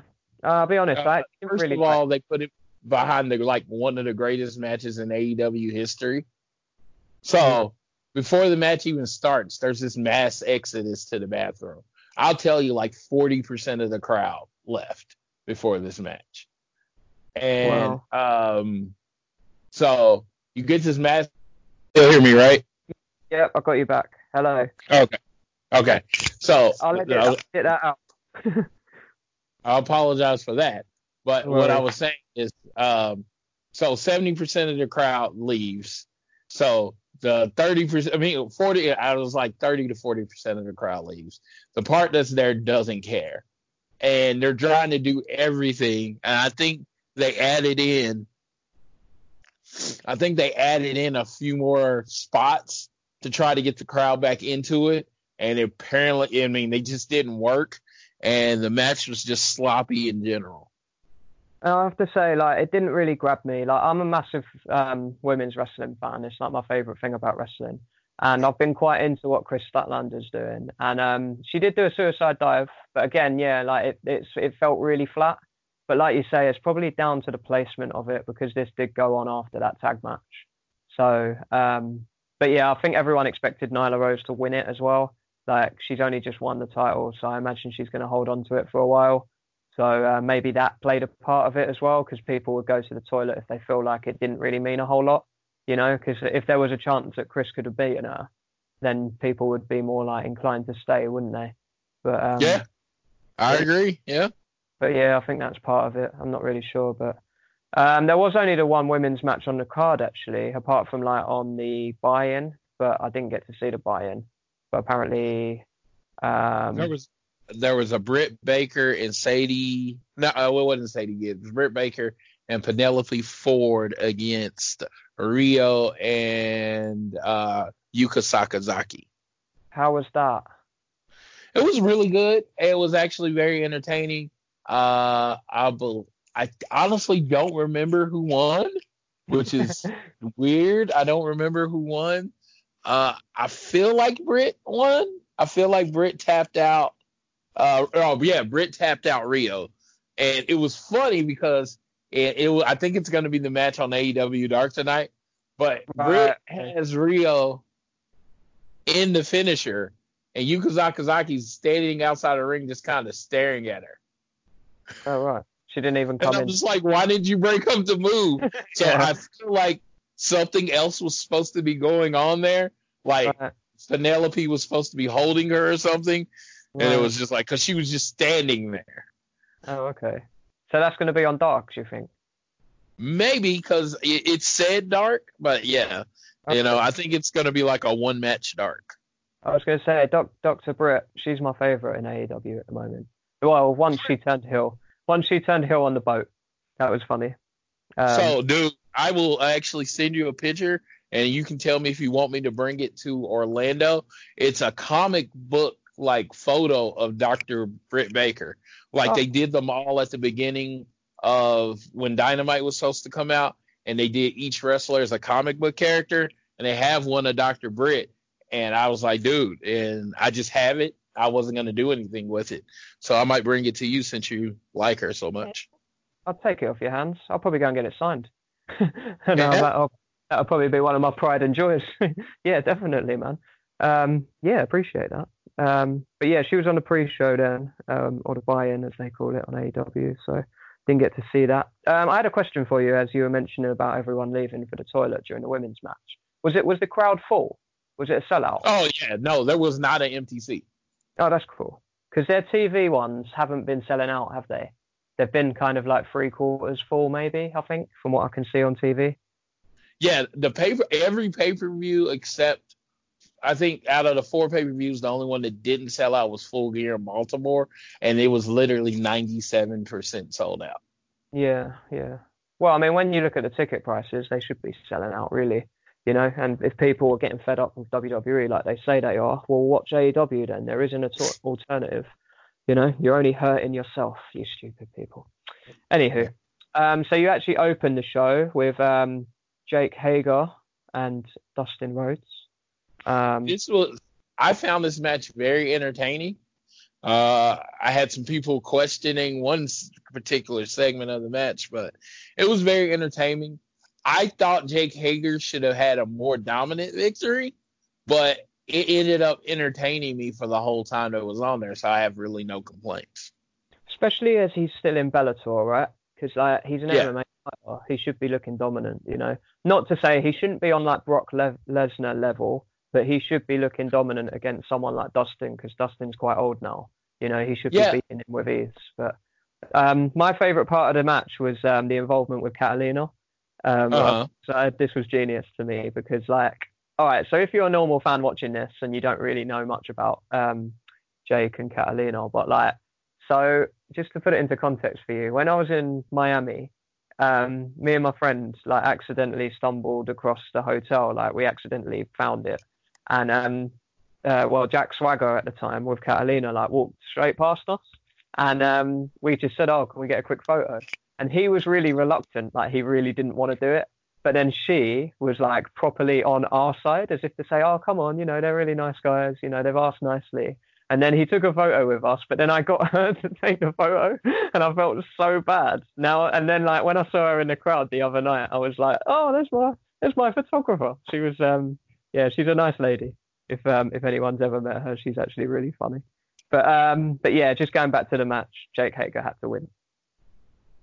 Yeah, and I like that he he deviated from his WWE style, even though he used some of the same moves. It felt like it was a lot more aggressive and physical. And then the new look helped him out because he looked like an MMA guy. And then when his new like choke out finisher, I thought added to it. My only thing is I I would have liked the match to be close for like eight minutes but then like the last three minutes would just be him destroying Dustin because you know he's I think- 20 years younger in his Yeah. athletic prime and an MMA fighter. Yeah, absolutely. But I think the MMA thing is still relevant because he wins by submission. You know, Yeah. so I still think that's a relevant factor. You know, that it's like he can still go away and do that as well. You Yeah. know, so and because he's not I like like, that he plays in, uh, but he plays in his game. Uh, it's funny, like on his ankle lock, I hate it because he's so tall. it's like I mean, you know, when you're doing an ankle lock and and like a real like ankle lock, of course you're trying to put your weight all the way down on the leg, but even on a wrestling ankle lock, you should have a low angle because the more length that you have on the ankle lock, the more room the person has to move. So it's just like his ankle lock always looked horrible to me. I'm pretty Mm. sure it hurts because you know he's six seven, 260 pounds of like athletic freak, but it's it just looks horrible to me. Other than you know, I mean, I like like all his other moves, but I think his ankle lock looks horrible. The ankle look uh, ankle lock looks more like it hurts your hamstring than the rest of your leg. Yes, Because, it's because he's so he has you so stretched out, and Dustin Rhodes as long as it is, so it's like when he puts on the ankle lock, he should be down on a knee. You know what I mean? Yeah, yeah. Like he's putting do, uh, leverage on. I do like what Kurt Angle used to do and lock it up like on the floor, Yeah. if you know what I mean, and put your legs around it. That was always Yeah. quite cool because then you can suggest that they're not going anywhere. You know, they're not getting to the ropes, sort of thing. So, yeah, cool. I enjoyed that one actually. That one was alright. Um, just two matches left from what I can see. So, um, Darby Allin defeating Sammy Guevara. I love Sammy Yeah, Guevara. that that would have been my third favorite match. First of all, Darby super over. It's like as soon as his music started, everyone started chanting Darby.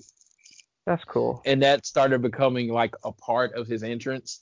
And he comes out with the skateboard, and even cooler is like he gets out there, and you know, the thing about grudge matches in professional wrestling is sometimes these people are supposed to hate each other, and then they come out and do a collar and elbow tie up.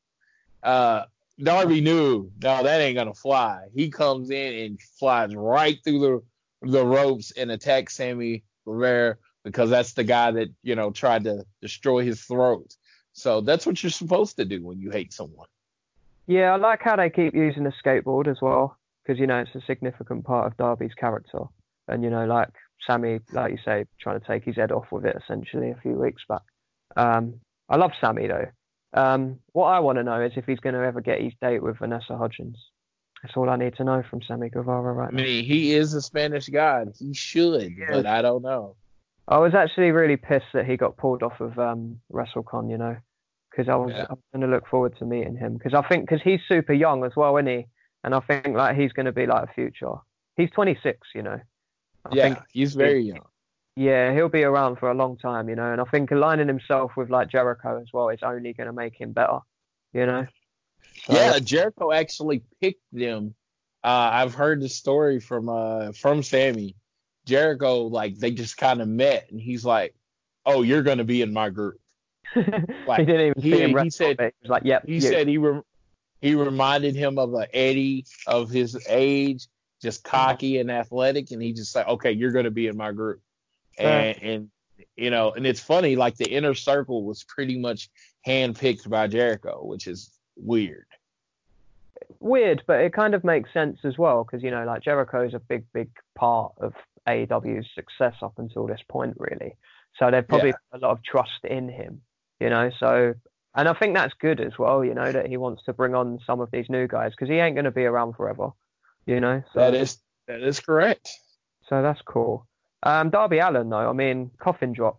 Oh, it looks it looks horrible every time I see it. It, it hurts because I've got like I don't know if you know this about me, but I've got a fucked up back pretty much. And Oh. um, every time I see someone take like a bad bump like on their back, it actually hurts me watching it. I'm like, oh, you bastard. But um, when he took the one on the apron um, at one of the other shows, I can't remember off the top of my head which one it was. Oh my god, I was crying at home. I was like, that looked brutal. But um, this one didn't look too bad off the. Um, it reminds me of like you know when Rey Mysterio does his splash off the top. Yeah. It looks like that, but reversed, like on his back rather than on his front. It looks like that. So, um, but yeah, it hurts me to watch. Yeah, he's just launching his body at you, and that's how you can buy it because it's almost like it's not really a controlled fall. It's like Yeah. it's like It's a- it- it's like a rocket hitting you, but it's just all of his body weight. So Yeah, it's cool though. It's it's different. yeah, It's definitely different. I hadn't seen it before until we started doing it. Put it that way. But it's not my Yeah, favorite but- wrestling. like seeing it, it hurts. It hurts me watching it. I'm like, oh god. Yeah. Yeah, So, um, Darby was on the uh, top rope, and you know Sammy jumps up, and then he hits his Spanish fly, and it was like, oh my god, he just hit a Spanish fly. And then Darby uh, reverses his next move, does that flip stunner, and then does the coffin drop. So a minute away from doing a top rope Spanish fly, which was a, his offensive maneuver, Sammy Guevara has lost the match, which is so weird. It's very, very strange. I love that um that like corkscrew stunner thing, that flip stunner thing that they do. I Yeah. actually think that's cool. I remember R-Truth used to do that. Probably I don't know why he doesn't do it anymore. I don't know. I feel like I haven't seen him do it for a while. Anyway, that moves me on now to the main event of the evening. Um, that was a terrible um, version of our friend who's just totally gone out of my brain. Uh, Justin, Justin Roberts. Um, so we had Jon Moxley against um, Judas Chris Jericho for the AEW World Title.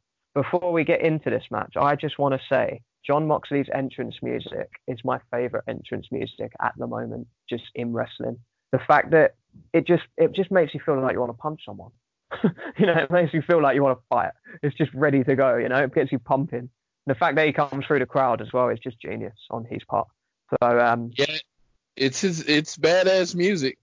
It is. It's literally like I'm gonna fight you music. I love it. Um, and I also love Jericho's music too, because um, so before I did mess up my back, um, I used to run quite a lot. So I used to listen to Jericho's podcast, and he used to open these podcasts with Judas like pretty much every week for like a couple of months. And um, yeah, so I had that history with the song already. And then when he first used it in um, New Japan, I was a bit like, because it doesn't have you know when like a, an entrance music hits, it's got to have that kind of buzz as if to say that's who it is as soon as they come out. It didn't kind Uh-huh. of have that when they were in Japan, I felt, but now they've edited it, edited it slightly for AEW, so it just kind of hits, if you know what I mean. Because um, so with the entrance for this one, you had the choir. Um, shout out to the choir, but I cannot remember where you were from. You were from Chicago in somewhere. But um, they were singing like the opening bit, weren't they? The first few lines, and then it hit Yeah. the dun dun dun dun dun dun dun, and then Jericho came out. I just thought this See, was what's so awesome about that is the girl that did the acapella version, she actually did an acapella version of his song on Twitter and put it all together. And they hit her up on Twitter to come sing at the show. So this is why you're here. You are the king of the elite that you know this stuff because I didn't know any of that. So Yeah, she was actually. So yeah, uh, she was actually at the pizza place that we went to after the show. Tiffany knew her, and I was just like, "Man, you sounded amazing." And yeah, and she and I remembered. I was like, "So, are you the chick from Twitter that did his song?" and she was like, "Yeah." And and it was like, yeah, she was just very awesome. that's so mad these days, isn't it? Because I remember I've had this discussion with people that I've met at WrestleManias and stuff in the past where people go, "Oh, I know you from Twitter." it's just such a random way of, of knowing someone nowadays, isn't it? So bizarre to me. But yeah, anywho. Um, yeah, so the match itself, um, I thought it went the right amount of time. I'm not going to lie. I feel like it was enough time. I don't feel like it was too long or too short or anything. I thought it was good. I agree. Um, my only criticism is that eye patch should have been should have come off at the beginning of the match. Um, I had this prediction that Mox was gonna like wear it to the ring like he kind of did, but then be like as soon as the match starts, he goes, "Oh, actually, I'm I'm fully fit now," you know, and then it shits Jericho up a bit. That's what I kind of wanted to happen, and I just felt that like that came a little bit late. I don't know how you saw that particularly, but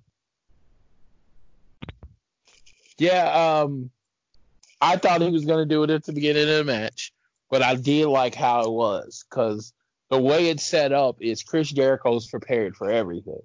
Whatever your finisher is, he's prepared for it. It's like Kenny Omega never got the one wing angel on him. Uh, the second time Adam Page tried to go for the buckshot lariat, that's when he hit him with the Judas effect because he was prepared for it. Cody, he knew he was going to do a wild jump and he got out the way and Cody busted himself open and he used that to have the advantage over him every match. That's Jericho's thing. He's a step ahead of his person. Uh, the finish of this uh, match, uh, Moxley was a step ahead of Jericho because Jericho thought he still had the advantage of the eye, and he was going for that. Uh, he was going, he was working eye, and he was ready to set up for the Judas effect. Moxley takes off the eye patch. He now Jericho knows he's got 100% Moxley. He still goes for the Judas effect, and that ends up turning into the paradigm shift. And then he hits the elevated paradigm shift, and that's how we go home. I I love the elevated paradigm shift. So Yeah. a couple of weeks back, or a couple of months back now, Finn Balor did a version of it. Not not with like the double hook, but he kind of done it to Gargano, like in their build up. And Yeah, um, this is uh, the 1916. yeah, but the 1916 should be more like a brainbuster initially. But this one is kind of like an elevated DDT as such. But I think it looks such a cool move. Um, and I'm glad that they've mixed it up from like these WWE Dirty Deeds days, if you know what I mean, where it's just a double hook DDT. I like that there's a little bit more impact behind it, and I think it does look, I think it does look really cool. But um, but yeah, I was very very pleased with the outcome. Um, he was the perfect pick to beat Jericho because, like I say, Jericho being the name that he is is going to draw a lot of eyes to the product. But with Moxley as well, um, you know, with his WWE ties, I don't mean to keep kind of bringing that up, but you you know who he is, you know, so it makes more sense to put the title on him, you know, and he deserves it really as well. And I just felt like a little bit, not like too emotional, but I had a little bit of a heartfelt moment for him at the end because I was like, you know what, the last year or whatever, you've been through shit, you know, the last year or like two years, especially as he was towards the back of his contract in um in the E. Um, you know, the guy deserves it. He deserves to be on the top, you know. So I'm really pleased for him. So um, it did make me laugh though when he tried to promo afterwards because he had no idea what he was about to say, and then they started playing his music again, and he was like, "Oh shit, what's going on?" that that made me laugh. But um, but yeah, I'm really pleased for the guy. So you think it was the right Yeah. outcome as well? I think it was the right outcome. I thought it was going to still be Jericho, but I am okay with Moxley being it. Uh, I think there's a lot of ways you can go. Uh, he's a super big star. He starred in movies for, you know, the WWE. He, you know, the dude opened up a Twitter, sent one tweet, and got like a million followers. He's a name, you know. His wife is, you know, the the host of Backstage on WWE. You know, he's gonna have exposure no matter what. So it's just like, you know, you put your you put your title on your top star. He's your top guy in his prime, 30, 34 years old. You know, you know, you're gonna have to have your guy, and he's your guy. Yeah, like I said earlier, I mean, they say on average like 33, 34 is the, the average age to be at your peak. So by all means, you know, it was the right time to move the belt as well. I don't think people wanted it. I mean, Jericho made sense to be the first champion, but um, where people were saying about, um, you know, WWE's current champions being Lesnar and Goldberg, and then they're saying, oh, but what are AEW doing differently? And I'm like, whoa, whoa, whoa, whoa, whoa, hang on a minute, you know, wait for Saturday, see what happens on Saturday, and then talk to me about it you know, because I felt like Jericho was always going to be a stepping stone, whereas the other two aren't stepping stones. They're just crushing everyone below them, you know, so it makes no sense. But um, but yeah, I thought overall, um, we've spoke about every match now. So overall, um, what would you give AEW? I don't know if you want to do it out of five or ten. I'm not sure how you do. Oh, rate. okay. If I gave it out of ten, I give it a nine out of ten. I don't think it was a perfect show, but it was damn near perfect. Um, I can never give a show ten out of ten where Cody lost. It's just that's just not how it works. That's that's fair enough. I wonder how Tiffany's feeling that he lost. uh, we Tiffany was hurt when he lost. Uh, you know, it's funny because we both did our prediction shows before. We both predicted him to lose, but we still didn't want it to happen. and you're still you were still mad that it happened. Yeah, we're still mad that it happened. that is yeah, but we, we, we, we just like, you know, when you look at the story going forward, uh, the purpose would be to build up MJF. He's the future star that you're trying to build up. It doesn't make sense for him to just if he if Cody beats him, the feud's over, right? Yeah, it's true. It's true. If he Uh, wins, the, feud, the feud can keep going on because Cody's still trying to get his revenge. So it just it, it literally wouldn't have made sense for Cody to win. I think with um they advertised the next pay per view during the show as well, being called Blood and Guts. Is that correct? Um, it is actually not a pay per view. It's just a special episode of Dynamite. It's on Oh. March 25th from Newark, New Jersey. It's their big, their first show in the tri-state, New York, New Jersey, you know, New York, New Jersey, Connecticut area. So it's their first big show there because WWE pretty much has a lot of those arenas on lock. So Yeah, getting into that New York area was really big for them. So Fair they're enough. trying to do a big show. So Blood and Guts is going to be their version of War Games.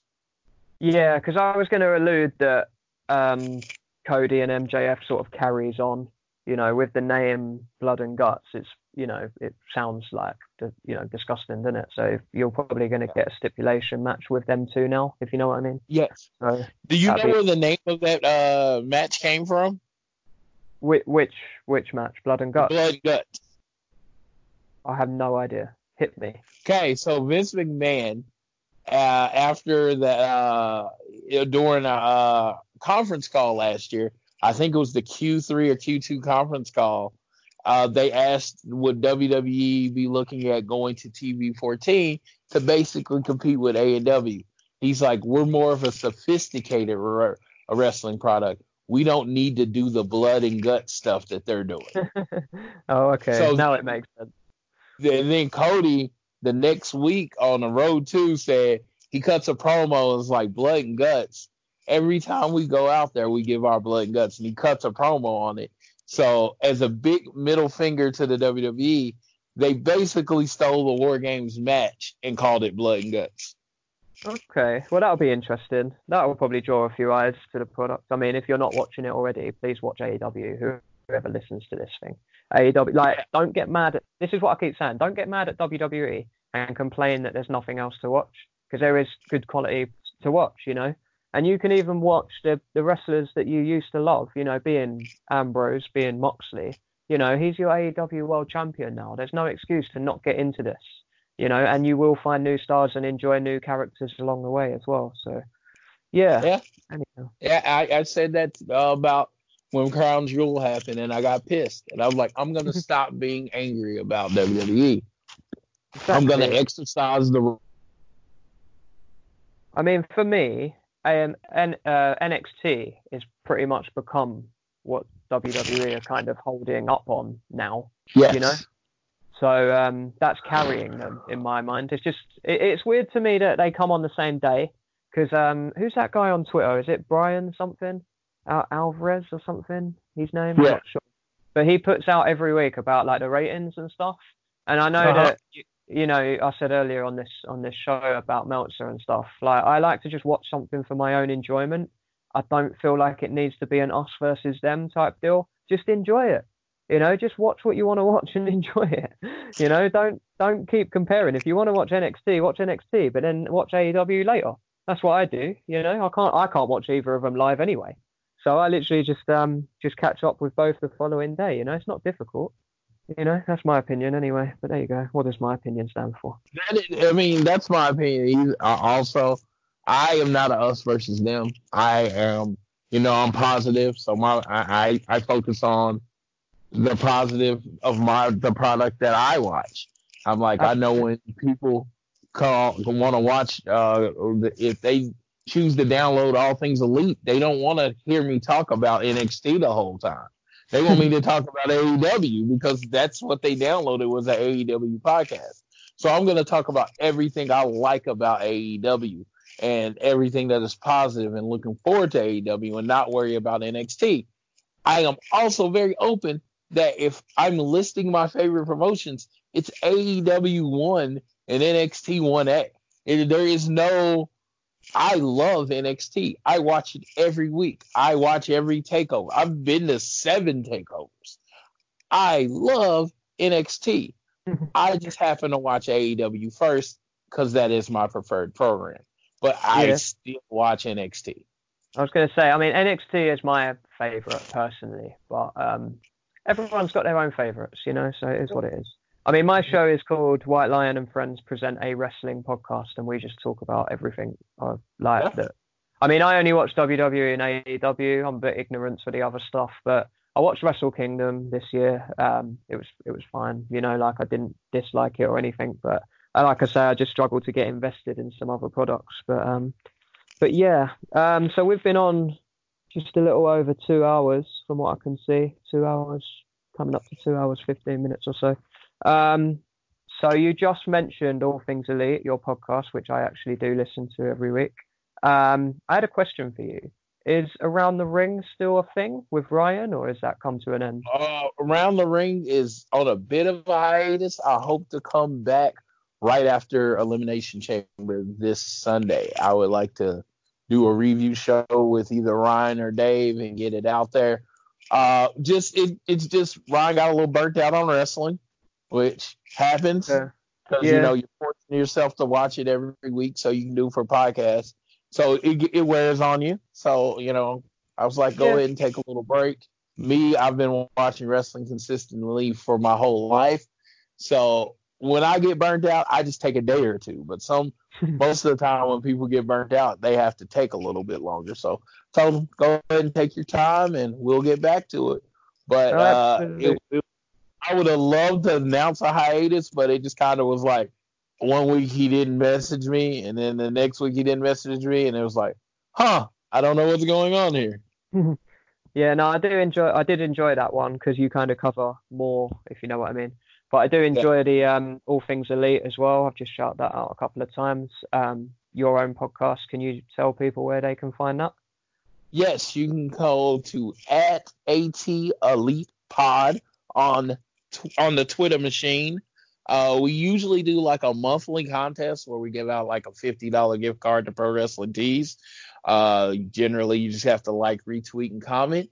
Uh, we like to do we like questions and answers. Uh, we we have an alternating host schedule.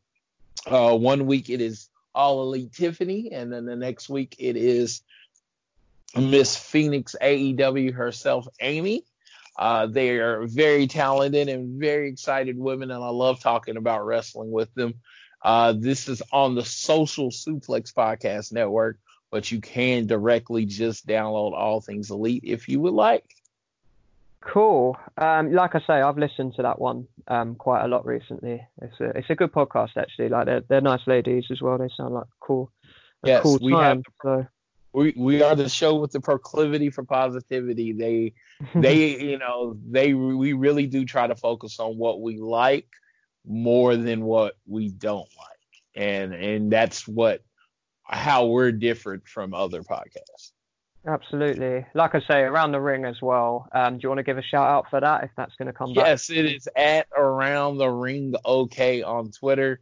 It is me and my friend Ryan. Sometimes it's my friend Dave.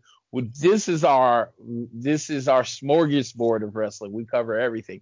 We actually cover a uh, uh less uh, uh AEW because I have a AEW podcast, so we more focus on WWE, Ring of Honor, New Japan, just whatever's hot that week. We'll cover whatever news and topics come out different uh, wrestlers going from different organizations. We just talk about wrestling and it's fun. So yeah, definitely catch us on Around the Ring. Awesome. Um, what is your own social media info, your personal stuff, so people can find I you? am very boring. My name is at Floyd Johnson Jr. on pretty much everything, but just follow me on Twitter and you can uh, see all my random thoughts. Awesome. Um, just a disclaimer, guys. He gives away um, prizes on his podcast. That definitely won't be happening here. I, am literally just doing this as like a, a bit of fun, essentially, to talk to people that I don't get to speak to.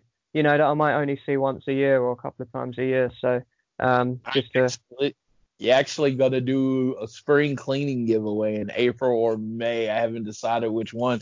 I'm actually going through my memorabilia, and if I don't, I have a place to put it. I'm gonna give it away on the show. Awesome. I look forward to uh, hearing all about that.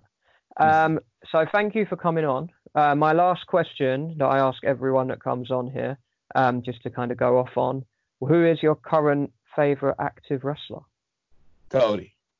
I thought that was going to be the answer, short and sweet. Yeah, Um, no. Uh, Cody. Cody is he tells I grew up on Southern style professional wrestling. Uh, that is his, uh, that is the way he likes to tell his stories. So his stories are always going to speak to the eight year old Floyd inside of me. Oh, well, isn't that lovely? Um, my favorite active wrestler is the same as it has been on every episode. Um, any guesses who you think it might be? Uh, I don't know. Uh, John Cena. No, I don't know. I we don't know. I do like John Cena, uh, but no, my favorite active wrestler will be Candice LeRae again for another episode. So um, again, Floyd, thank you so much for coming on. I've actually really enjoyed this one, and I hope Oh every- yeah, super fun. everyone that's been everyone that's been listening has enjoyed it too. Um, again, check out his please check out his podcast that he just gave you a shout on. They're actually a, a lot more attentive than this one is. You know, if you're watching AEW, I mean, I listen to them guys every week, and they make me laugh like whilst I'm in the car driving to work and stuff. So they're definitely a good listen. But yeah, once again, um, thank you for coming on. I will see you in Tampa at some stage. All right, definitely. See you in Tampa, sir. Thank you very much. Uh, thanks for listening again, guys. Um, just a little heads up of what's coming. March 8th um, is going to be your Elimination Chamber. I don't think I'm going to do a review show. I might leave it a few weeks and then do like a WrestleMania and Tampa NXT Takeover preview show with someone. So keep an eye out or an ear out for that. Um, Tampa will obviously take place. Um, NXT Tampa, sorry, will take place on April 4th with WrestleMania on April 5th. Um, that's going to be all from me for this episode. Um, we will see you all again down the road. Take care and bye bye.